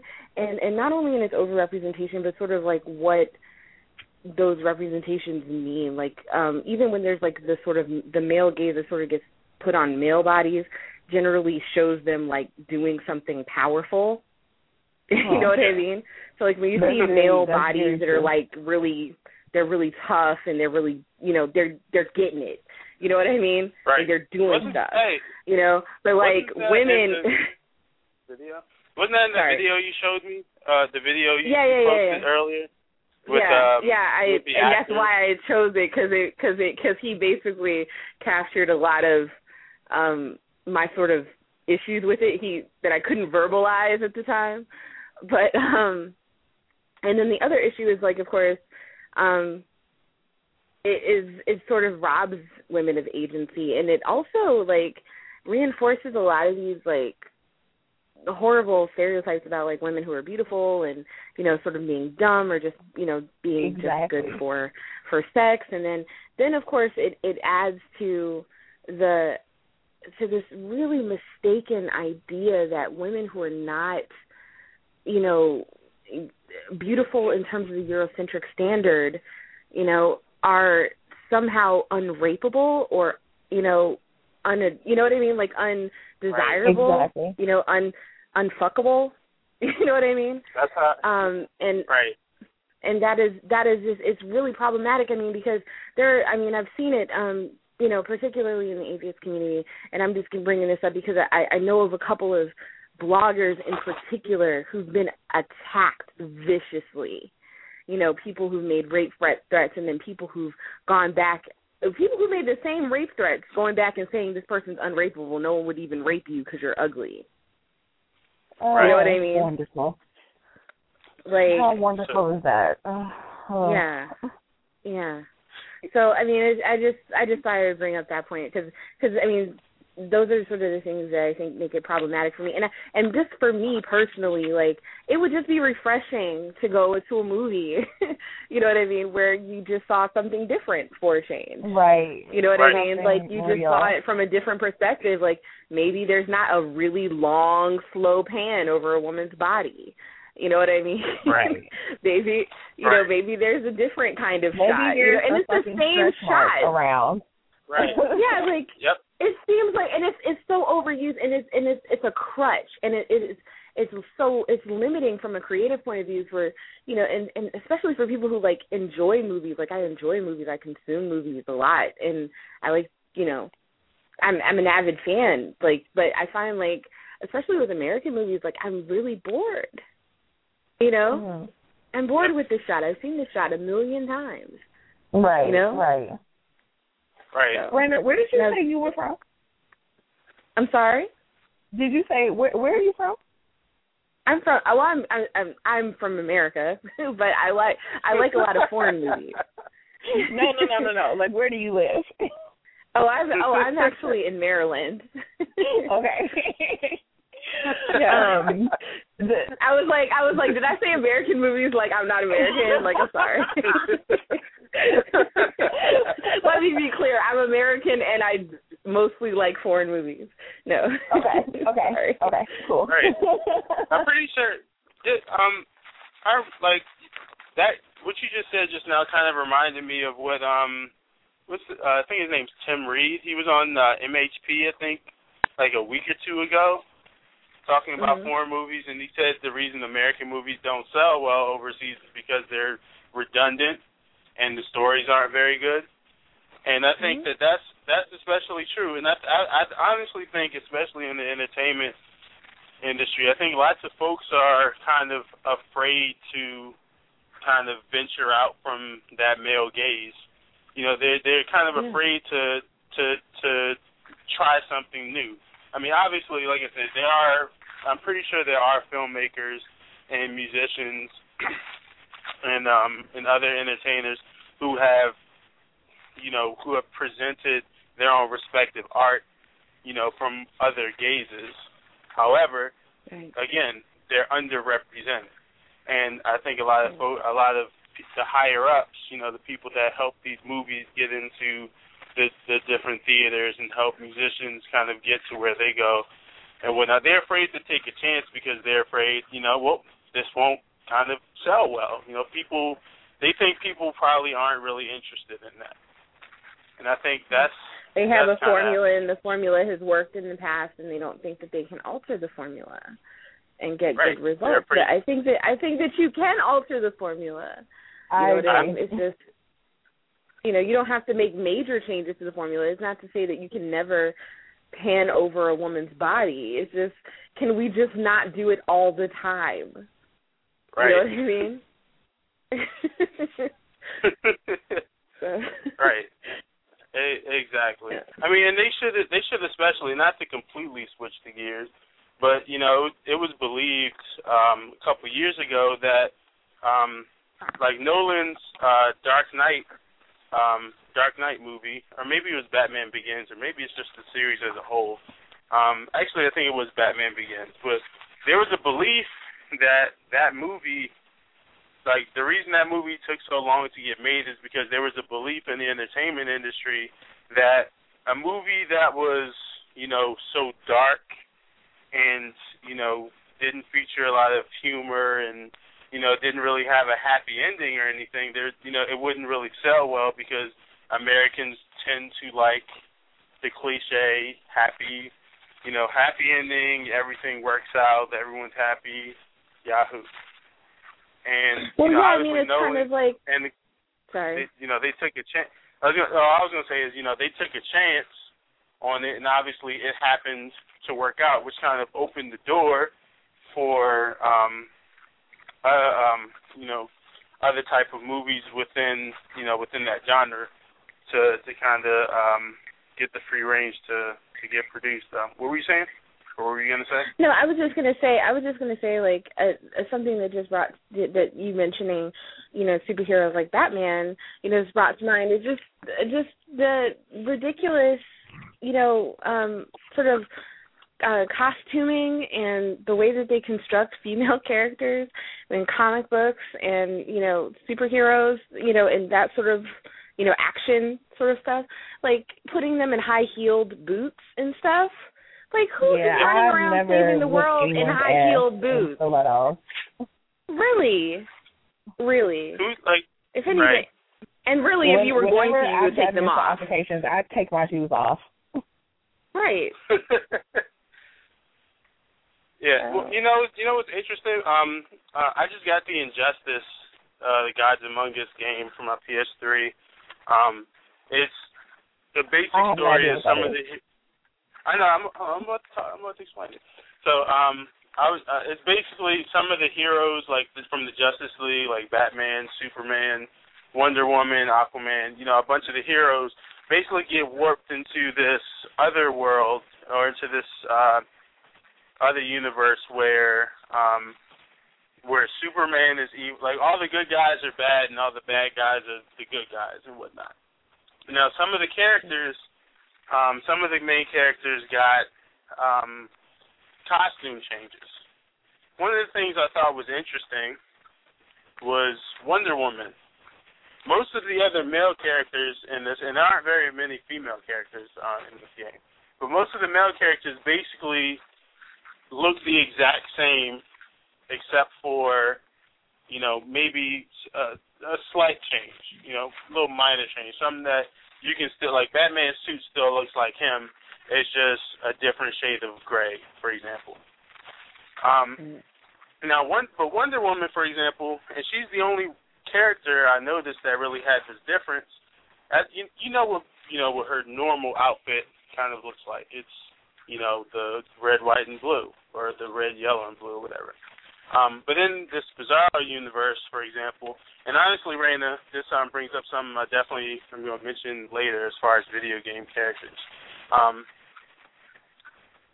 when she, when Wonder Woman is revealed in this Bizarro world, for example, um, is revealed in this Bizarro world, uh, instead of her normal regular outfit, she now has on like next to nothing. Like yeah her top is is open is open and it the like the outlines pretty much outline her breasts and they go all the way down and I couldn't really see what her bottom half looked like looked like uh what it looked like. But you could definitely see her top half and the camera definitely had an up close shot of that mm. as part as part of the Hmm. game.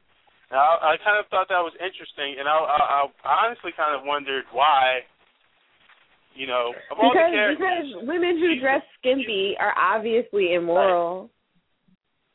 Not well, not only that, but she's the only one who's expected to fight like that. None of the other none of the other characters got drastic outfit changes as far as Mm. uh as far as them, but she got a drastic change. Not only did she get a drastic change, but they got some of the shots that we spoke about earlier as far as up close, you know, up close shot of her of her body parts in a game that's Mm. obviously aimed at men my age. Right. And it's it also just reinforces this idea that as a woman, no matter what you're doing, um, whether you're at work, fighting crime, being a parent, at school, whatever you're doing, you are subject. You are being assessed um, according to like what your desirability is to um, to a male a male audience. Um, that that's kind of the other really problematic aspect of the male gaze is that there's is dominant in the fact that it is represented over other types of gazes, but also in the fact that it it can be very controlling over the lives of over the lives of women. Like I know that when I walk down the street, like even if even if I've made a conscious decision to like wear like just some sweats or like some leggings and a t shirt, I'm still very aware that there are going to be some people who look at what I have on and are having comments. You know, there. I know that when I walk past a group of men on the street that they are they are looking and assessing me and like what I look like, um, and my where I am on the scale of of desirability, um, and and that is problematic, um, in a lot of ways because I I'm just a person and and I'm just walking down the street like, but can I live? Yeah. Right. Okay, hold on. Um, we got one caller on queue. She's been waiting for a while, which is partially my fault because I turned I turned away from the um, computer. Uh, six seven eight. This is me. What's going on? Hello, can you hear me? Well, I Yeah, just had we something to add. I um, all right. I agree with everything that's been said so far. I just wanted to make a quick point. Um, going back to film and the movies, the character I don't know if it's the caricaturing or the caricaturization of women who are less than the Eurocentric idea of beauty. Like let's say if it's a larger woman or maybe a woman who is um not necessarily what's considered um mainstream beautiful. They are typically played as either they're going to be the goofball or the comic relief or something like that Yeah. in the movie for the most Yeah. part. Right. Yeah. And that's another thing that I find, you know, why can't, you know, a woman who looks that way and any of them are, you know, well, I'm not even gonna say anything. For the most part they are beautiful women. But they are never Yeah. portrayed as such. They're portrayed as the joke of the film, the butt of the joke Yep. and, you know, the person who's gonna take the brunt of everything. you know? And um then the other side of that is let's say and I can't even come up with a name for film right now, but um in films that I've seen, typically women who are let's say the love interest or the good girl that the guy is in love with and you know is um is is the one that you take home to mom is the you know slender light skinned girl you know that you know um is fits that mold. But the woman who may be of like a darker coloring or more voluptuous or something like that she's the the um vixen you know that's trying to steal her man or that's gonna um you know maybe lead him in the wrong direction or something and yeah, like that um, you know two can play Right. that game. Exactly. you know, things like that. And so that's another Every you movie know, Gabrielle Union's ever been in, almost. Exactly. That's exactly what I was thinking about. you know.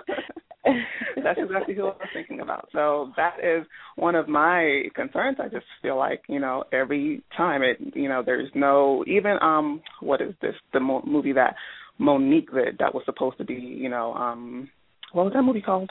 Anybody remember? People watch Um, Mo'Nique movies. No, I. I did, you know. I did, I guess, you know, just as a bit of a curiosity. Um but I, I forgot what the movie was called. It's um it was kind of whack, but the but the idea was good. But still, you know, I feel like even though she was playing supposed to be playing as, you know, the big girl who um was going to be the love interest in the movie and all that, it still had that sense of her becoming a caricature. You know, it's like they just can't let that go. She couldn't, you know, be dignified throughout the film. you know, Was that the one that was called Phat Girlz and they spelled it like yes, T H A T? Yeah. Yeah, that, that Exactly. that's in my Girls. selection right next to Soul Plane. It is. Yeah. Exactly. Okay. you know, and you know, I was hoping. I guess I was hoping for too much in that movie, actually providing some sort of you know um real message or something like that. And Yeah, in that's one a way, bottom okay, shelter. yeah. Well, you it's know, kind of like a, Hey, hold on. it's kind hold of like how um Hold, okay, hold on a second. We've got um, about 35 seconds left in the show. mm, Um, so we're about to end. But before the show cuts off, I wanted to get Sesali to. Could you tell us your Twitter handle and how we where we can read your uh, articles at? Yes. So um, I am a writer for feministing.com. Um, you can also follow me on Twitter at Bad Bitch Society. I would love to tell you all about the handle. Follow me on Instagram at Bad Fat Black Girl. Um, and just look me up on Facebook, Sesali Bowen. Um, I'm I'm around. You can find me. Or ask MC Brooks. Cool. Yeah. Well, the show just well, the show just kind of cut off. Um, I mean, we can continue the conversation because apparently it still records a little bit after, as far as the podcast. yeah, it goes into podcast. iTunes. All right, so Yeah. well, Um, great. Definitely. I can carry on with the conversation. I just had to, I just had to get that out before the show ended because everyone's not going to be able to listen no. in. No. I was Well, trying to make would. sure I That could, I could fit as many people in as possible. Um, Hey, I gotta um now I I got I, I'm really ignorant to a lot of the pop culture stuff. Like like when I hear like the Serena Williams says something or like that Beyonce Knowles did something, I'm like, oh, what's going on there? Like it, it it's like it's something from a foreign world, so I got to go digging it. But I, I wonder, cause you know I, I am I'm ignorant to a lot of stuff. Um, you think she gets the responses that she gets, uh, the Beyonce Knowles, uh, for the you know things that she does? and not just because she's black, but because she's not being the sort of black that white supremacy has tried to engineer black to be. Like she isn't, uh, you know, you know, she doesn't have a bunch of kids on welfare to stand. She doesn't have a bunch of um like, I guess you would call them scandals either. Not a bunch of lawsuits floating around her head.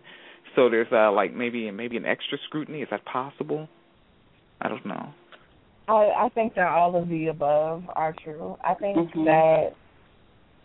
that um um it's anytime I talk about Beyonce now I kinda giggle to myself because some of some of the readers at Feministing say that I'm a Beyonce apologist. Um but but the, but I mean the truth is she gets a lot of shit that she does not deserve. Um like because let's let's let's just like really think about who this is. This is a woman who has been in the entertainment industry since she was since before she was even 18 years old, since she was like 10. She has been in this industry. Like Beyonce does not have a college degree. I don't even know if Beyonce has a high school diploma. To be honest with you, like I, I'm not even sure what Or her educational GED. background. Yeah. Yeah, yeah, well, yeah. I have no idea what Beyonce's educational background is. Um, no one, no one knows.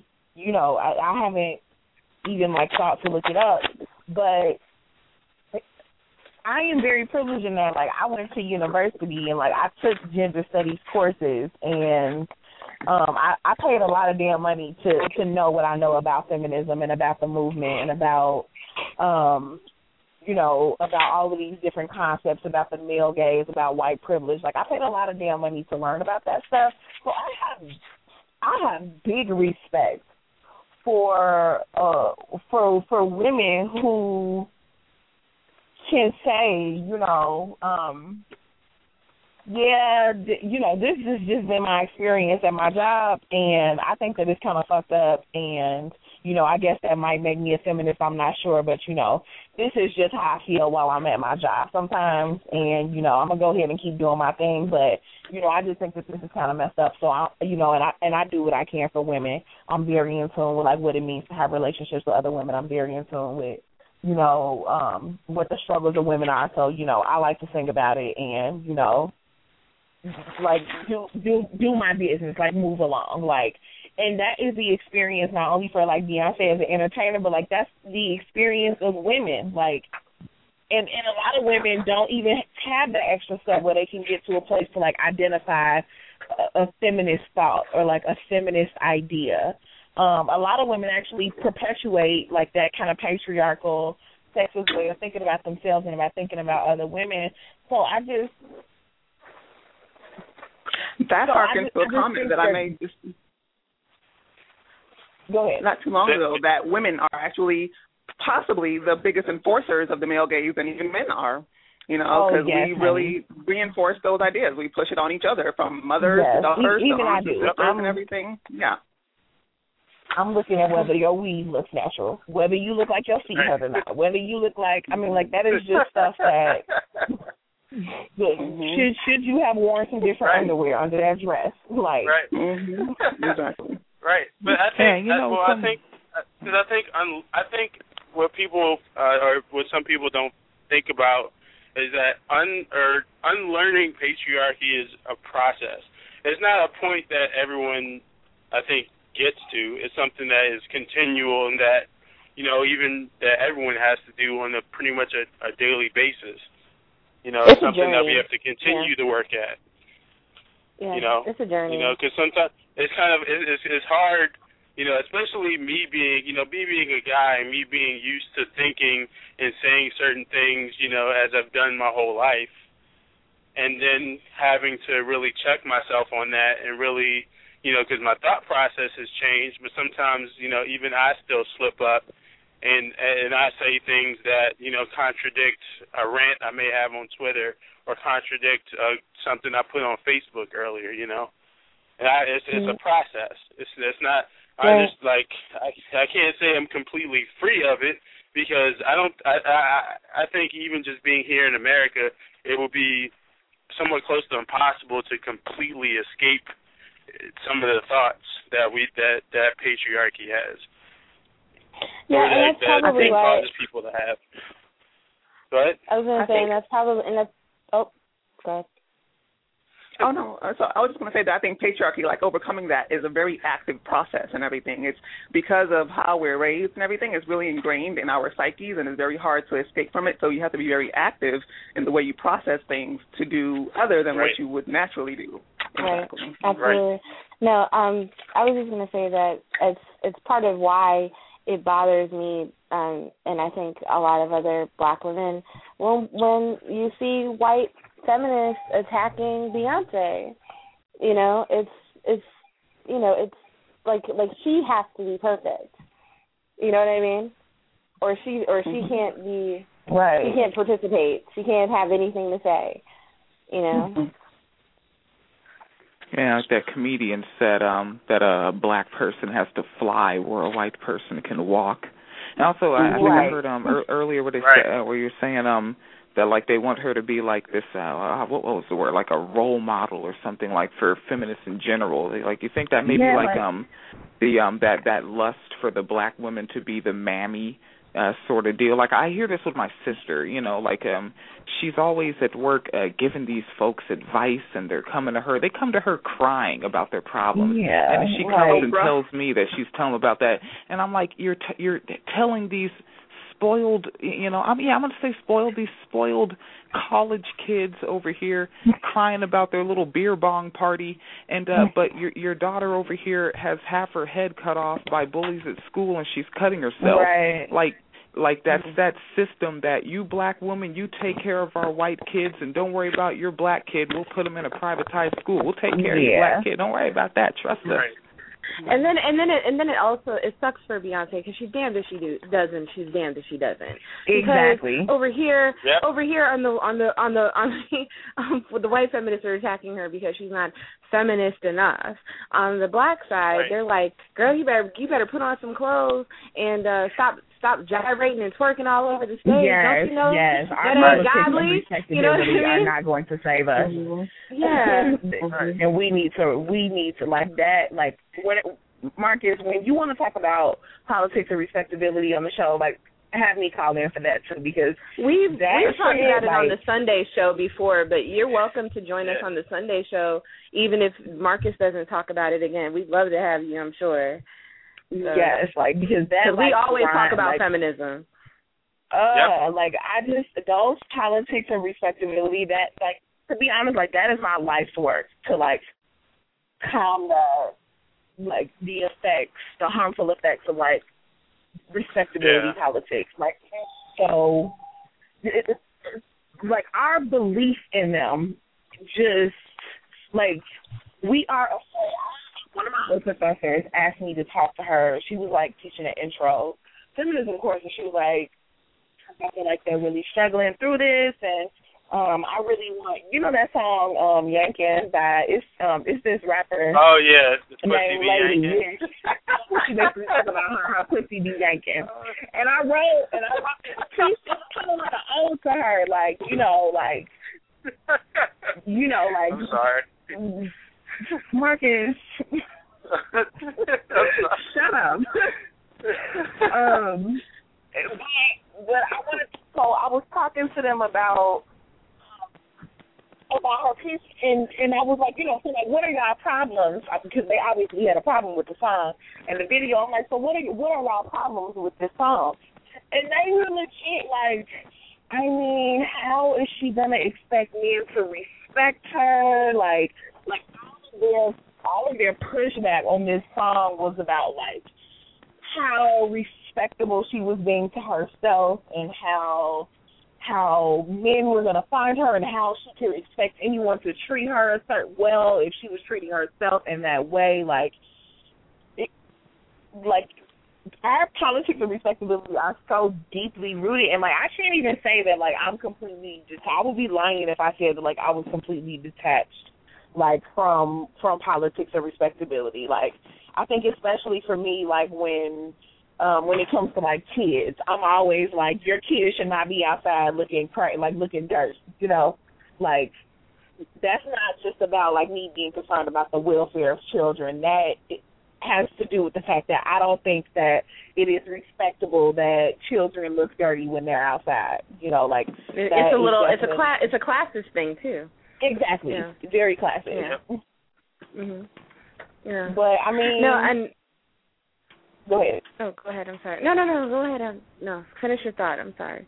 I'm no, enjoying I, this. I was just about to go on a whole rant about how pussies really do yank because of like Kegel exercises, but that is neither here nor there. We don't even have to go there.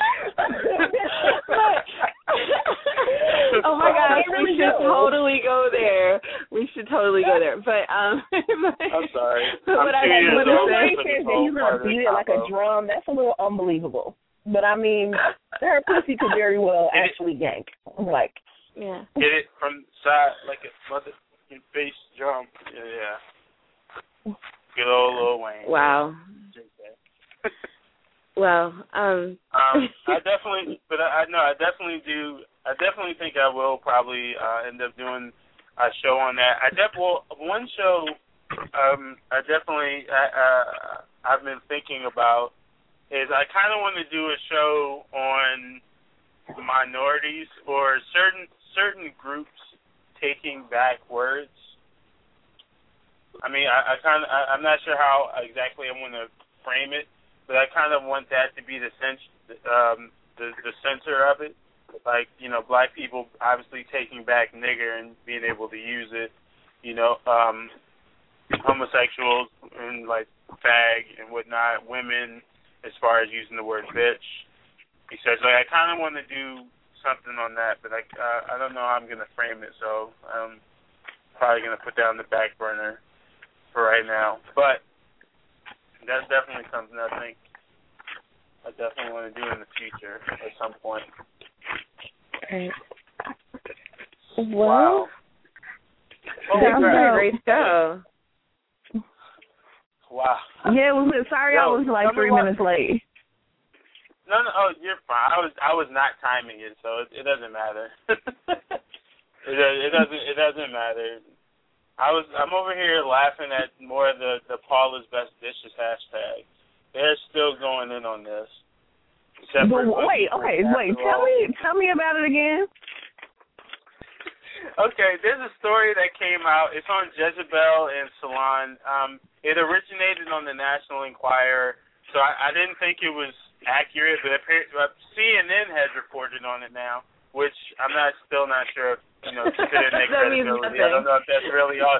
I don't know if that means much, but um, there's a lawsuit.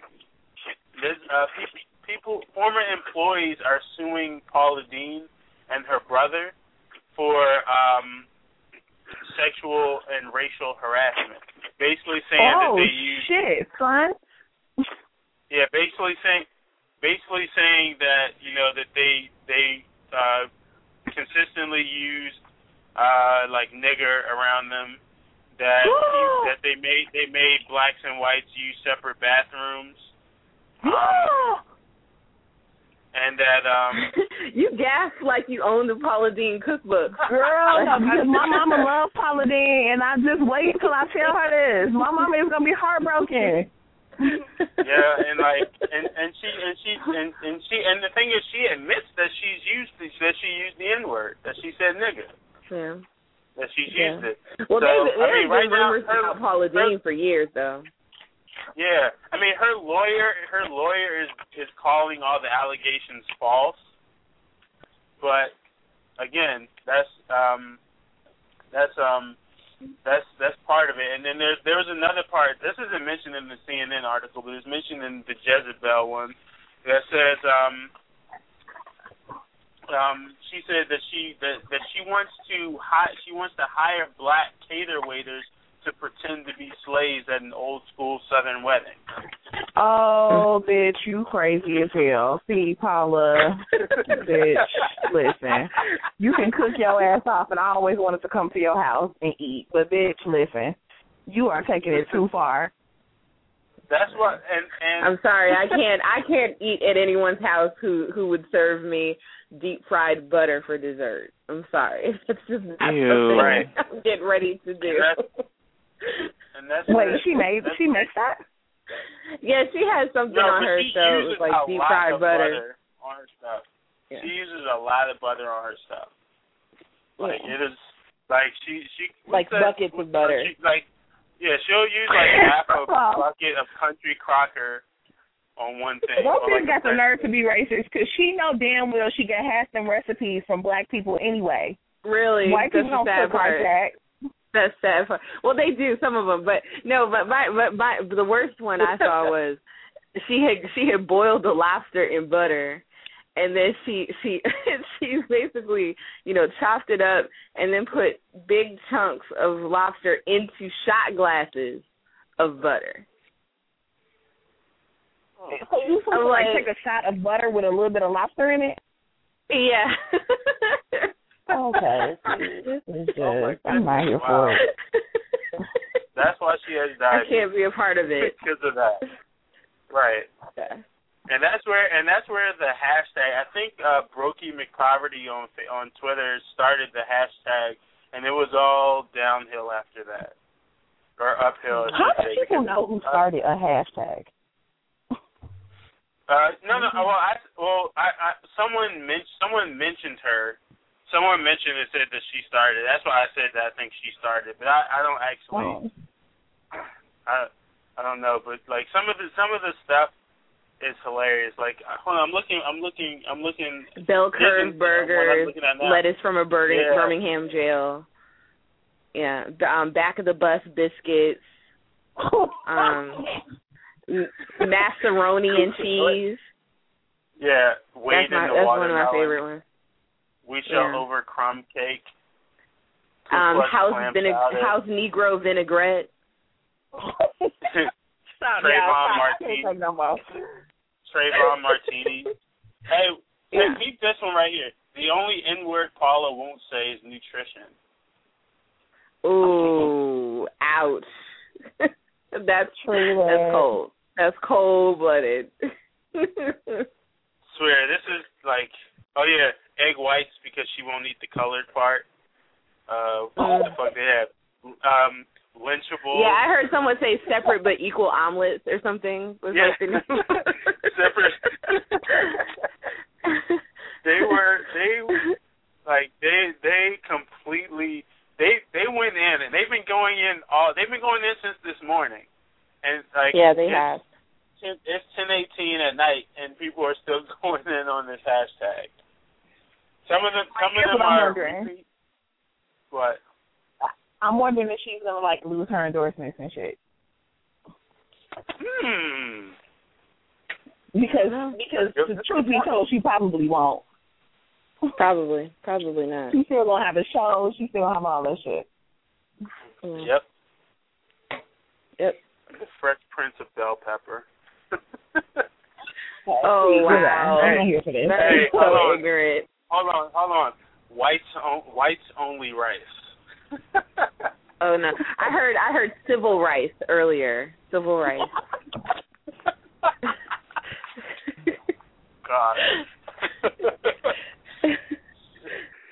strange fruit. Yeah. Strange fruit punch. Yeah. oh my god, strange food. yeah. I wish I was witty like that. I really want to be witty like that. That's why I still, that's why I said earlier, like some of these people on Twitter, like people who don't use Twitter are really missing out on some sheer brilliance. Like people on here could really write for sitcoms. This shit is Yes, too fucking, like they could they could really they could really write for for sitcoms. Maybe they should write for SNL since SNL is not funny Oh, for mad oh, guys, guys, I think you guys will like this one. Rever- reverse racism ravioli.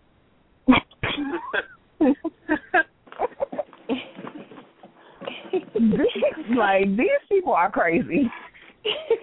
oh, I, I heard um fucking Nick hey Nigs in the blanket. oh yeah, I saw that one. I saw that one. Um, or I want my country back ribs. Oh yeah, no, I saw um fucking give us our freedom fries. Oh wow. Yeah. Wetback. Well, we could probably go in on that all day, but I had a great Right. time, guys. Thank you so Yeah, much. I'm actually for letting about me to hop join on the the metro. conversation. Um, I'm trying to figure out how ratchet it will be of me to drink Jameson on the train, but that is to be determined. All so, right, um, yeah, I will holler at y'all. Thank y'all so much for having me. no problem, Sassy. All right, I'll talk to you soon, love. All right, bye. Thanks, All right. Marcus. Bye. Bye. Bye, Bye, Bye. All right, have a good one there.